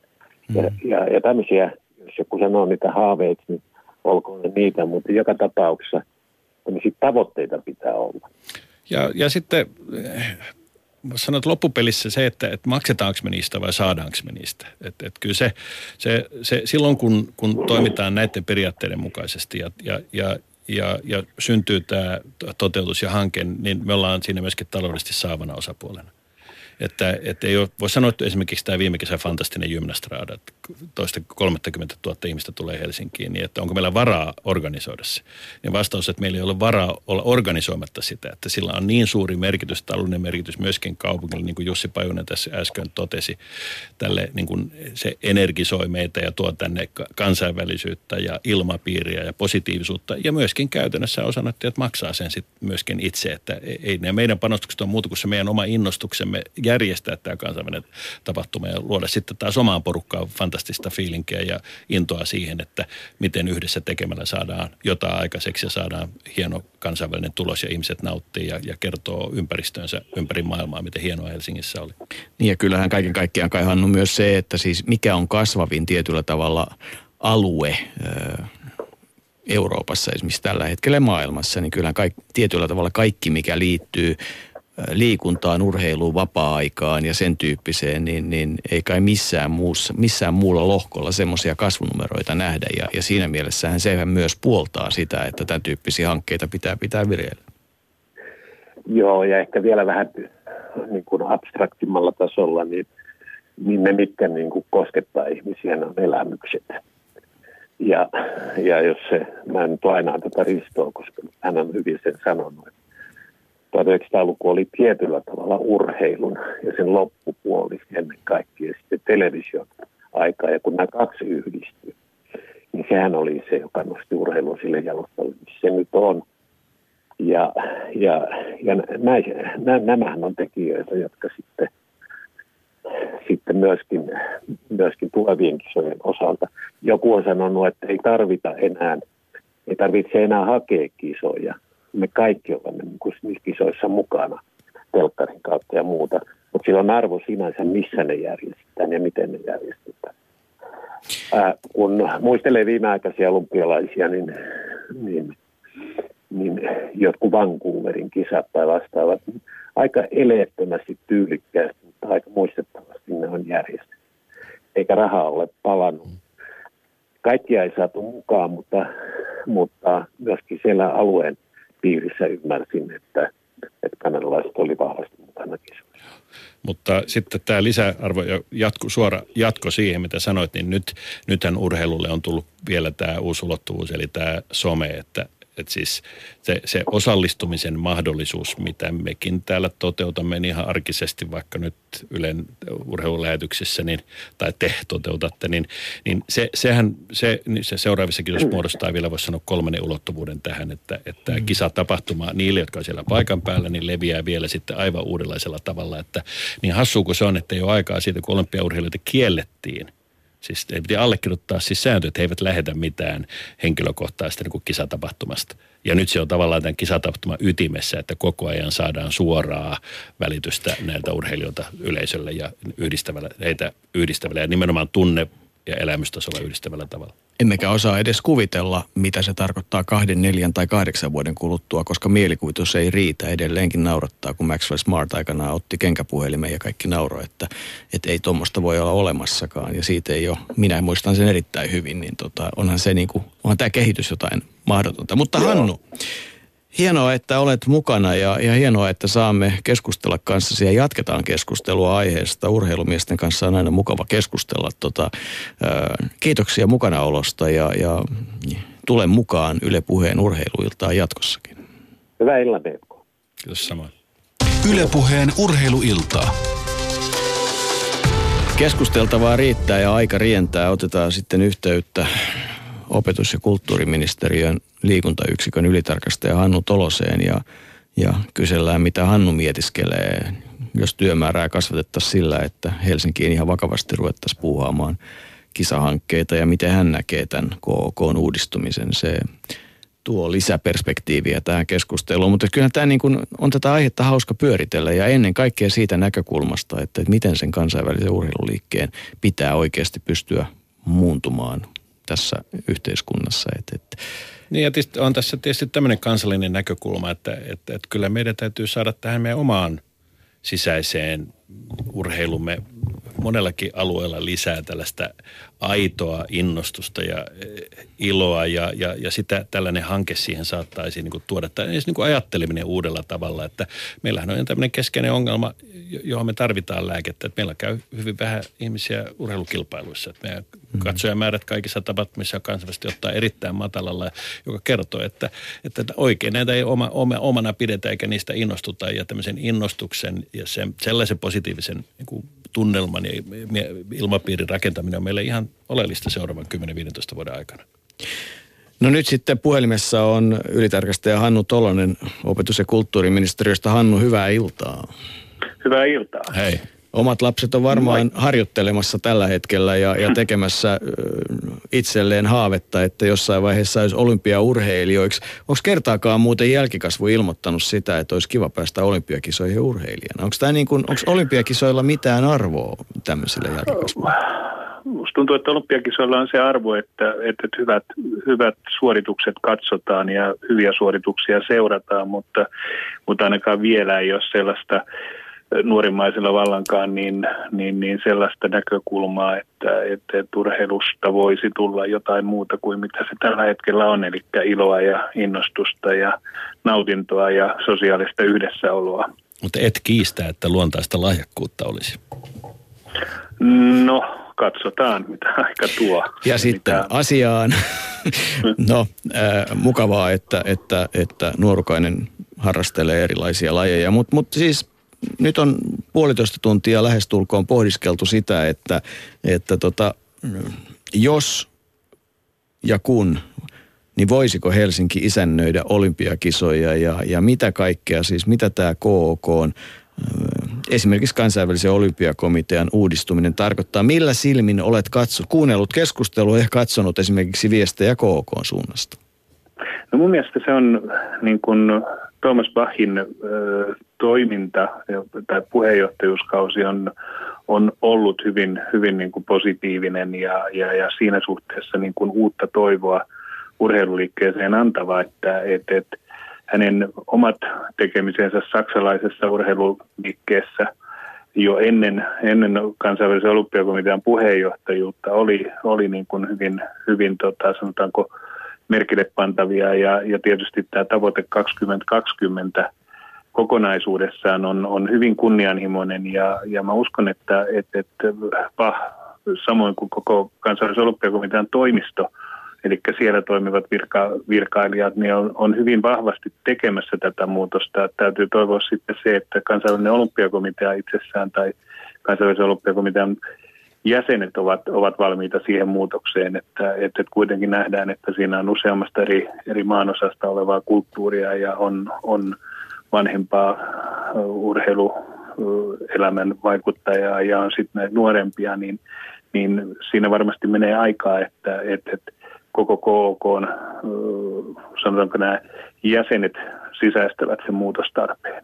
Joo, se on aivan totta ja tässä suhteessa nyt tietysti tarvitaan tälle Bahin linjalle hyvin vahva tuki ja sellaisella Kyllä. tavalla, että se oikeasti vahvistaa häntä eikä eristä häntä ja se, se tapahtuu varmaan sekä, niin voisi sanoa viranomaislinjalta, uh, urheiluministeriöiden ja, ja, ja sitten näiden kansallisten olympiakomiteoiden kautta ja, ja toisaalta tietysti niin, niin hän, hän on sitoutunut viemään tätä läpi riippumatta mm. siitä, että ymmärtävätkö kaikki kansainvälisen olympiakomitean jäsenet, että mistä oikeasti on kysymys. No minkälainen signaali on, minkälainen signaali on se, jos nyt eihän Suomi ihan konkreettisesti rupeaisi esittämään, esittäisi sitä, että hei, me halutaan järjestää tällä tavalla, näillä periaatteilla, uudenlaiset, uuden agendan mukaiset kisat ja vahvasti lähdetään sitä viemään. Mikä viesti se on kansainväliselle olympiakomitealle ja kansainväliselle urheiluyhteisölle ja mikä viesti se on täällä sisäisesti mm, esimerkiksi niin kuin opetusministeriön ja kulttuuriministeriön silmin katsottuna? No mä näkisin sen, että, että siinä on useampi eri toimenpide, mitä pitää tehdä samanaikaisesti. Ja, ja, ja tietysti se signaali siinä suhteessa, että halutaan painaa tapahtumakustannukset alas ja tavallaan niin kuin palata sille juurille, mikä tietyllä tapaa varmaan 52 olympialaiset omalla laillaan, niin kuin on sanottu useasti, että oli viimeiset aidot olympialaiset, niin, niin – voisi sanoa, että se vaatisi semmoisia sen tyyppistä toteuttamista, että, että vastataan siihen huutoon, jos se kerran esitetään, eli, eli aktiivisesti lähdettäisiin laajalla rintamalla hakemaan uuden tyyppisiä arvokisoja tänne, rakennettaisiin sitä tarinaa sillä tavoin, että me olemme valmiita ja me osaamme järjestää ne tapahtumat kustannustehokkaasti, energiataloudellisesti tehokkaasti, ympäristöystävällisesti ja niin päin pois. Ja, ja, ja samanaikaisesti myöskin osoitettaisiin, että, kansakunta vapaaehtois- tai urheilun niin kuin tämä vapaaehtoistyö nousisi siihen, siihen arvoon se yhtä lailla kuin se, se paljon peräänkuulutettu yhteisöllisyys loisi sitä puitetta siihen, että ne tapahtumat myöskin olisi niin kuin onnistuneita myös, myös niin kuin Risto tuossa aiemmin sanokin, että, että sen ilmapiirin luomisessa ja nimenomaan siinä viihtyvyydessä ja tavallaan sen tapahtumasta nauttimisesta muussakin mielessä kuin vain ja ainoastaan tuloksellisesti. Joo, ja tässä on se, se on tietysti tärkeä sitten taktisesti, että eihän me tämmöistä niin kuin hatusta vedetä, että me lähtisi yhtäkkiä niin kuin omasta tuosta niin kuin hakemaan vain jotakin, vaan se on tietysti osa isompaa tätä konseptia, jossa mm. niin kuin ollaan tietysti kansallisen olympiakomitean yhteydessä. Ja tämmöinen sormipystyssä esiintyminen, jossa sitten sanotaan, että me osaamme järjestää tämän kestävän kehityksen tavalla, niin on tietysti tuhoon tuomittu, vaan pitää lähteä juuri siitä sen yhteisöllisyyden kautta, että, että, että mä hanke on muotoiltu sellaisella tavalla, että sillä on 100 prosenttinen tai 99 prosenttinen tuki ja siinä on tämän ilon ja yhteisöllisyyden ja, ja kestävän kehityksen sellaiset mallit, jotka on ka- kaikkien hyväksymiä ja tietysti tämmöinen tilanne ensin pitää luoda, että se voidaan tehdä. Vain mm, sitä kautta tämmöisellä luontevalla tavalla voi tämmöinen edetä. Ei sillä, kuten sanottu, meillä on huono maine joskus Pohjoismailla esiintyä tämmöisenä saarnamiehinä ilman, että, mm. että me sitten oikeasti tehdään mitään muuta kuin ollaan sitä mieltä, että me osataan asioita paremmin kuin muut joka ei ole kovin hyvä sitten argumentti niin, ja, ja, ja, nimenomaan toisaalta myöskin tuoda sitä, sitä uutta sukupolvea siihen kansainväliseen päätöksentekoprosesseihin ja avata sitä hyvän hallinto, hallinnon mukaisesti ja, ja tietyllä tapaa niin kuin poistaa se mystiikka tällä hetkellä oleva kansainvälistä, kansainvälistä urheiluliikkeestä, mikä siellä on tällä jossain määrin ja, ja, ja eräällä tavalla niin kuin pystyä puhumaan asioista sillä tavoin, kun 2020-luvun maailmassa puhutaan. No uskallatko Hannu virkamies vastuulla sanoa, että näillä, näillä pelisäännöillä niin opetus- ja kulttuuriministeriön liikuntayksikkö on mukana viemässä hanketta? Mä sanoin, niin kuin tässä on monessa eri yhteydessä tullut esiin se, että se ei ole yksittäisen ministeriön, yksittäisen yksikön, yksittäisen virkamiehen toive, toive ja tahtotila lähteä toteuttamaan sitä, vaan se on kansallisen yhteyden niin kuin, ja yhtenäisyyden kannalta pitäisi olla tämän kokoisessa tapahtumassa sitten niin kuin hyvin, hyvin laaja yhteisymmärrys siitä, että, että tällainen arvokisaketju, kun puhutaan siitä, että se ei ole pelkästään olympialaiset, vaan se on ennen olympialaisia olevia arvokisoja, olympialaisten jälkeen olevia arvokisoja, eli sen tapahtuman hyödyntäminen ennakkoon ja sen jälki, jälkikäteen hyödyntäminen. Ja kokonaisuudessaan sen meidän niin kuin sanotaan sen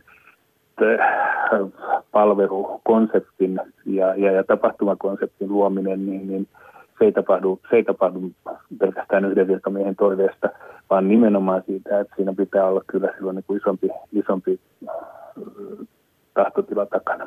Mutta iso mahdollisuus.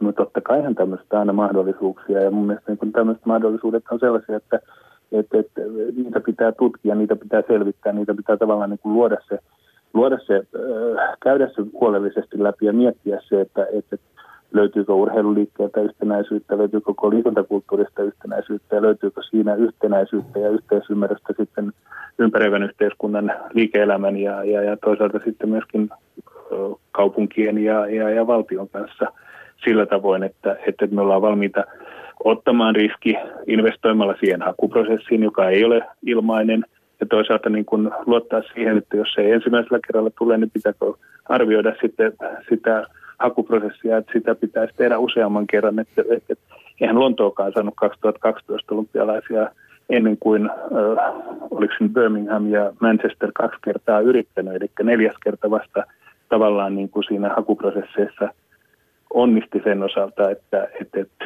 Lontoon kisat sai neljän äänen marginaalilla Pariisiin ja ja se vaati myöskin sen, että, että se tarina, jolla, jolla tota Lontoon loi sen ilmapiirin, oli nimenomaan siinä, että, että paljon pienten lajien arvokisoja järjestettiin tota, Englannissa tai Isossa-Britanniassa ja, ja, ja tavallaan luotiin se uskottavuus sen ympärille, että, että siellä voidaan järjestää kisoja ja samanaikaisesti myöskin aktiivisesti luotiin se virkamieskunta kansainväliseen urheilujärjestöihin, jossa oli alun perin yhdestä britistä satakunta brittiä näissä kansainvälisissä organisaatioissa.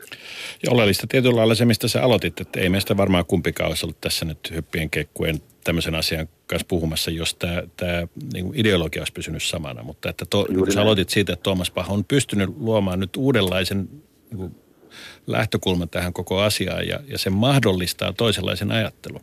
Ja se mahdollistaa Kyllä. myös tässä bidding-prosessissa, siis tässä hakumenettelyssä on myöskin tarkoitus uudistaa sitä menettelyä niin totaalisesti, että se ei merkitse jo lähtökohtaisesti kymmenien miljoonien investointeja, mm. vaan se pitää toteuttaa mm. sellaisella tavalla, että se kunnioittaa näiden hakijakaupunkien niin kuin toimintatapaa eikä edellytä jo lähtökohtaisesti sellaista päätöksentekoa, joka rajaa mm. pois maailmankaupungeista tai isosta tämän kokoista kaupungista 99 prosenttia, jotka eivät halua lähteä tällaiseen koettelemukseen ja pistämään valtavia investointeja siihen, ellei se sitten osoittaudu jo alun perin, että kaikki ne investoinnit tuottaa ja kannattaa ja on, on kaupungille ja, ja yhteiskunnalle hyväksi. Ja tämä kai mm. on se perusta, millä tätä keskustelua käydäänkin nimenomaan se, että, että totta kai voidaan, voidaan puhua siitä, että voisiko Helsinki isännöidä olympiakisoja ja ehkä se on mahdollista, jos KOK vie ja kansainvälinen urheiluliike vie uudistuksensa siihen suuntaan, mistä on puhuttu. Ja, ja sehän on se viesti, mitä me Kairisto halutaan nyt tässä kertoa, että tällaista, tämä, tämä on se tilanne ja tätä meidän pitää kaikkien tukea. Niin ja tätä, ainakin me haluamme olla vahvistamassa tätä ajattelutapaa urheilusta, että, että urheilun ytimessä on kuitenkin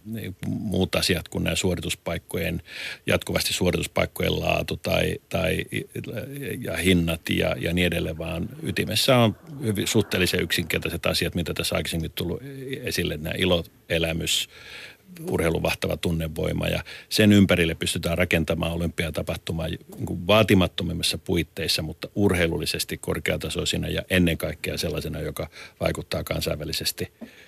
Niin kuin on monta kertaa todettu, niin urheilun kieli on kuitenkin ainoa universaali ja yhdistävä kieli ja, ja, ja sitä pitäisi pystyä käyttämään muidenkin asioiden hyväksi kuin urheilu hyväksi koko maailmassa. Ja ja nimenomaan sillä, että luovia ratkaisuja löytää. Hannu Tolonen, kiitoksia taas jälleen kerran mukana olosta ja, ja tuota, mietteistä ja me vielä otamme yhteyden yhteen suuntaan ennen kuin kello 20 meidän aikamme on päättynyt. Kiitos Hannu olosta. Kiitoksia ja hauskaa illanjatkoa. Tässä moi. Ylepuheen urheiluiltaa. Otetaan vielä yhteyttä yhden suomalaisen valmennuskeskuksen ja merkittävän itse asiassa traditiohan on pitkä. Vierumäen historiahan vie sinne 30-luvun lopulle saakka ja, ja siellä on hiottu suomalaisia olympiaurheilijoita. Taitaa viedä muuten 20-luvulla. No joo, mutta käytännössä, no joo, kyllä, mutta joka tapauksessa niin, niin on hiottu suomalaisia olympiaurheilijoita ja, ja kyllähän tietysti täytyy näistä, näistä tota, olympiahetkistä muistaa aina se, että kun olympiakävijät kokoontuu, vaikkapa nyt sitten Vierumäellä, niin, niin kyllähän näille ihmisille, jotka kisat ovat kokeneet, niin kyllä se kaikki tuntuu olevan sen arvoista, mitä siihen on aikaa ja muuta laitettu. Se kisakylän tunnelma ja se kisoissa käyminen ja se muiden kokeminen, niin, niin kyllähän siinä aikamoinen riemu on. Puhun nimenomaan esimerkiksi olympia-alumnista. Kyllä huippurheilu antaa ihmiselle uskomattomia elämyksiä ja se saattaa tietysti johtaa pettymyksiin ja, ja, ja suruun ja tietysti joskus vaikeuksiinkin ur, urheiluura loppuessa sen takia, että se on niin intensiivinen tämä, tämä, tämä urheilun voima ihmisen elämässä, mutta sitten toisinpäin niin, niin sekä kokemuksina, elämyksinä, osaamisena, oppina, paineensietona, tiimissä toimimisen taitoina, niin, niin ei voi parempaa olla. Ja, ja kyllähän tietysti urheilijat, kun ne yhteen kokoontuu, niin myöskin – sitten kokee tämän sillä lailla ja jakaa näitä, näitä kokemuksia ja elämyksiä keskenään.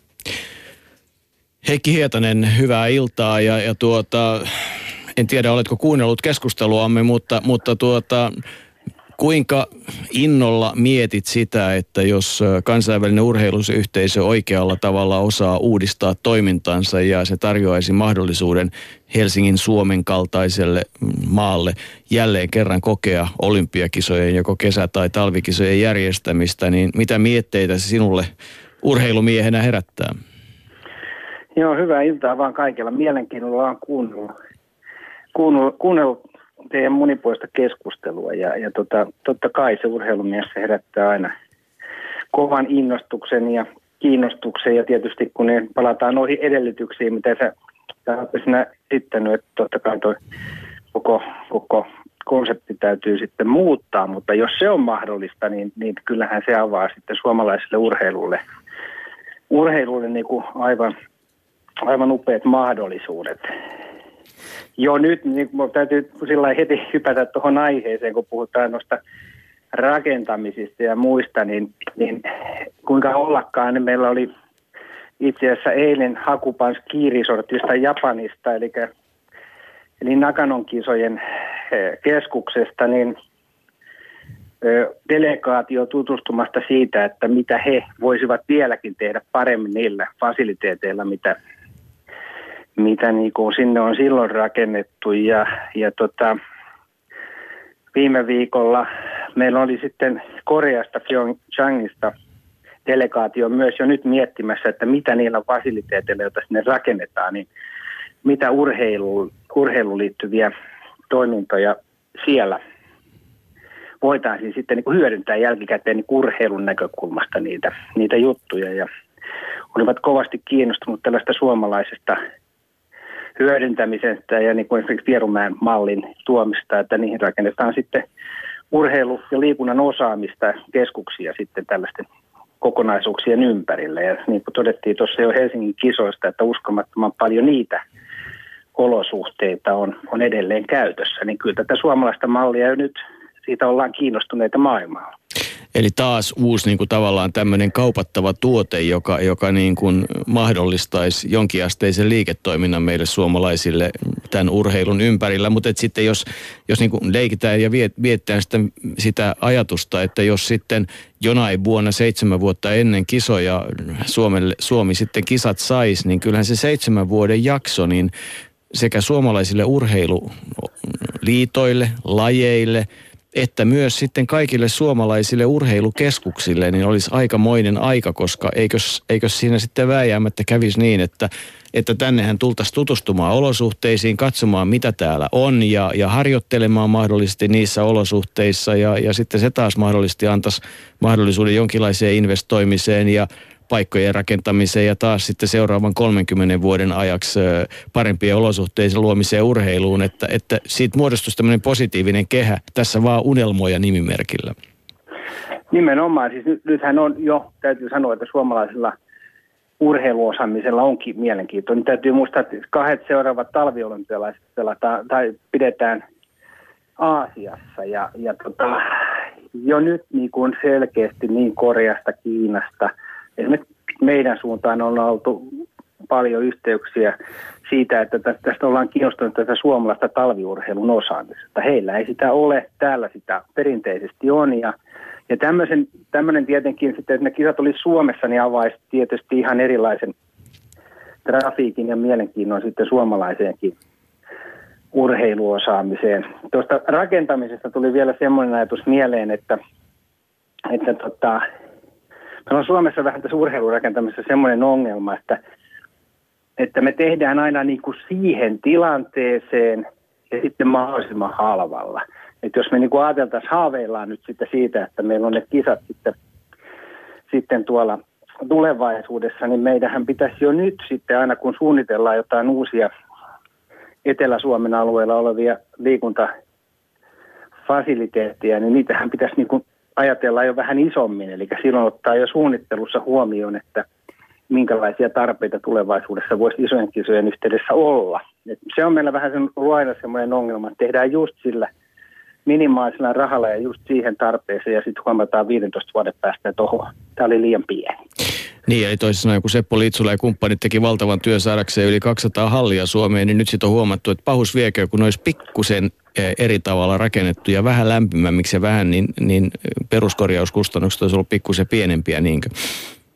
No, tiloja yleensä aina rakennetaan liian vähän, että varsinkin kun halutaan, halutaan että ihmisiä tulee paikalle, niin ihmisillä pitäisi olla tilaakin vielä. Että että tämän tyyppisiä asioita, mutta jos ajatellaan ihan oikeasti visioita sinne tulevaisuuteen, niin nythän se pitäisi rakentamisessa ottaa jo huomioon, että ei sitten enää silloin tarvitse rakentaa uutta. Ja silloinhan se olisi tätä kestävää kehitystä. Ja varmaankin tämmöistä visioitua rakentamista ja, ja huomioon ottavaa rakentamista, niin sitä, sitä tilaa voitaisiin hyödyntää moneen muuhun tarpeeseen, liike-elämän, kulttuurin, koulutuksen, moni, moni, joo, mm, et ei pelkästään urheilu on, on seiniä, mutta että niitä voitaisiin hyödyntää ja sitten tarpeen tullen ottaa tämän tyyppiseen käyttöön. Mm-hmm huomionarvoista on muuten se, että Suomalassa on valtavasti tämmöisen valmennus- ja urheiluosaamisen lisäksi myös näin urheilufasiliteettien rakentamiseen ja ylläpitoon liittyvää osaamista, jolla on myös kysyntää mm.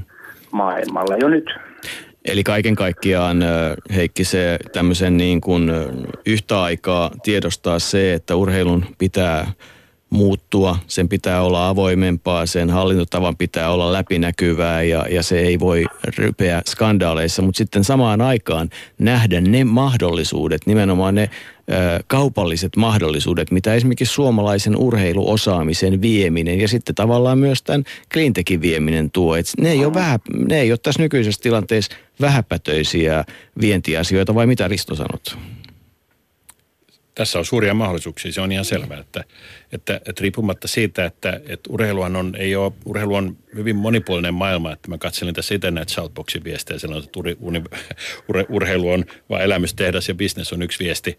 Ja hirveän osa tätä näkyvää urheiluahan se on niin. Mutta toisinpäin niissä lajien lukumäärä, mikä meillä on, niin meillä on suurin osa maailman huippuurheilun lajeistakin on sellainen, jossa ei vielä business ole ollenkaan aidosti mukana. Se on todella vähän niin kuin vielä bisnes. Kyllä se bisnes on se, mikä näkyy tässä. Meillä on jalkapallot ja jääkiekot, Formula 1 ja niin edelleen, jossa kulkee 99 prosenttia näistä urheilurahoista. Ja, ja monissa kymmenissä muissa urheilulajeissa on aivan niin kuin pieni osa tästä urheilurajoista. Mm. Edelleen se on, on niin selkeästi niin kuin lähtee siitä urheilemisen halusta ja itsensä omistautumisen halusta ja parhaansa yrittämisen tahdosta lähtee kuitenkin tämä suurin osa urheilun niin tästä lähtökohtaisesta harrastuksesta. Ja samanaikaisesti se koko urheilu tarjoaa sitten kaikissa eri muodoissa hi- hirveästi uudenlaisia mahdollisuuksia sitten sellaisen positiivisen liiketoiminnan ja osa tekemiseen ja osaamisen hyödyntämiseen. Ja sitä meillä muuten on aika paljon monella sektorilla kunhan me vaan levittäydytään oikealla tavalla. Yksi oikea tapa on siinä se, että me tuetaan sellaista urheilumuutosta, joka, joka on tässä suhteessa realistinen tai sanotaan järkevällä tasolla ja, ja esimerkiksi tämän kestävän kehityksen mallien mukaan. Niin Heikki, tähän varmaan osaa niin, yhtyä. Kyllä, ihan, ihan tasan tarkkaan, että, että tuota, meillä on tämä eh, sanotaan, puhuttiin äsken rakentamisesta, mutta myös muuten näiden urheilutapahtumien ympäristöystävällisten tapojen rakentaminen, niiden järjestämiseen, niin, niin mutta Risto tuossa aikaisemmin sanoi, että ei meidän pidä vaan puhua, vaan ne pitää näkyä meillä kyllä käytännössä, että sormipystyssä niin kuin opettaminen ei ole se tapa, vaan sitten omalla esimerkillä johtaminen. Ja sen takia näitä tapahtumia niin kuin pitäisi pystyä Suomessa koko aika järjestämään, että jotta me ollaan uskottava olympialaisten kandidaatti tulevaisuudessa, niin kyllä meidän pitää olla sitten ihan johtava – erilaisten urheilutapahtumien, ne mitä tehdään, niin tehdään sitten kunnolla ja, ja laadukkaasti ja nämä ympäristöön ja muut asiat huomioidaan. Mutta Heikki Hietanen, sieltä nyt esimerkiksi Vierumäen näkökulmasta katsottuna, niin, niin eikö tämmöisen ajatuksen siis Suomi olympiakisojen järjestäjänä ja kaikki se, mitä se mitkä sen oheisvaikutukset on, niin eikö tämä kala todella ole sen verran iso, että, että ihan niin kuin sen pohtiminen aikaansa ja innovoi jo erilaisia liiketoimintamalleja, toimintamalleja ja, ja niin kuin, et, et, sillä on niin kuin energisoiva vaikutus vai onko? Kyllä, mä uskon tähän, tähän ajatukseen nimenomaan sen takia, että kun tässä niin kuin otetaan koko suomalainen elinkeinoelämä mukaan. Että tähän pitää olla, tässä on aikaisemmin jo keskusteltu moneen kertaan, että tämä pitää olla tämmöinen kansallinen hanke, mutta, mutta kun tämä oikealla lailla osataan perustella ja kertoa elinkeinoelämälle, niin esimerkiksi mä en usko, etteikö sieltä sitä intoa lähde, ole lähteä mukaan tällaiseen, koska tämä luo aivan uskomattomia mahdollisuuksia. Ja investointeja niihin. Investointien kautta, mutta myös sitten sen osaamisen kehittämisen – näkökulmasta ja sitten erilaisten kumppanuuksien näkökulmasta, ja. niin tässähän on vaan katto, katto taivaassa tämmöisessä hommassa. Ja kun toistetaan vielä se lähtökohtainen periaate, että, että näin tässä tällaisessa hankkeessa ja, ja pyrinnössä ollaan mukana vain sellaisilla ehdoilla, joissa voidaan toteuttaa – kestävän kehityksen mallia, joka ei ole luonnonvarojen tuhlausta, joka ei ole kansakunnan varojen tuhlausta, vaan siinä toimitaan sellaisella tavalla, joka muodostaa lähtökohdan myöskin uudenlaiselle urheilun tulevaisuudelle. Se on tässä se koko tämän keskustelun alku, mitä tässä on, on, on, on käyty ja perusta muunlaiseen järjestämiseen. Meillä varmasti ei ole kovin suurta Ei tietenkään, ja se on koko keskustelun perusta, eli että, että miten niin kuin kansainvälisen olympiakomitean uudistukset ja miten, miten kansainvälisen urheilun tulee siirtyä uudelle vuosituhannelle, jotta urheilu voi, voi toimia kaikkialla maailmassa ja myös Suomessa. Heikki Hietanen, kiitoksia taas mukanaolosta ja, ja tuota, palataan asiaan erilaisissa ympyröissä. Kiitos näin teille. Hyvää iltaa jatkoa kaikille. Ylepuheen urheiluiltaa. Niin, Risto Nieminen, palasit Anokin eli kansainvälisten olympiakomiteoiden yhdistyksen kokouksesta ja olet miettinyt olympia-asiaa eri suunnista viikon ajan ja, ja, tuota, ja nyt olet miettinyt taas parin tunnin ajan ja, ja tuota, jaksatko edelleen olla innostunut? Kyllä urheilu siis lähtökohtaisesti on mun elämässä tosi isossa roolissa, vaikka en ole mitenkään yksipuolisesti urheiluihminen, että jaksan innostua kyllä kaikesta innosta, innostavasta ja kiinnostavasta taiteesta, urheilusta ja monista muista asioista. Mutta pidän urheilua hyvin merkityksellinen ihmisten elämässä ja elämissä, koska se pystyy tuottaa sellaista tunnevoimaa ja sellaisia elämyksiä hyvin tasavertaisella tavalla. Se edellyttää sitä, että me pidetään huolta tästä urheilusta, ettei se katoa sellaiseksi niin kuin bisneksen epämiellyttäväksi rahojen tuhlaamiseksi, mikä monet ihmiset sen tällä hetkellä kokevat. Meidän täytyy tehdä urheilu u- uudenlainen vahva sisältö ja sen puolesta jaksaa kyllä innostua. Kiitos Risto Nieminen ja pidetään tämmöisiä haaveita yllä. Ylepuheen urheiluiltaa.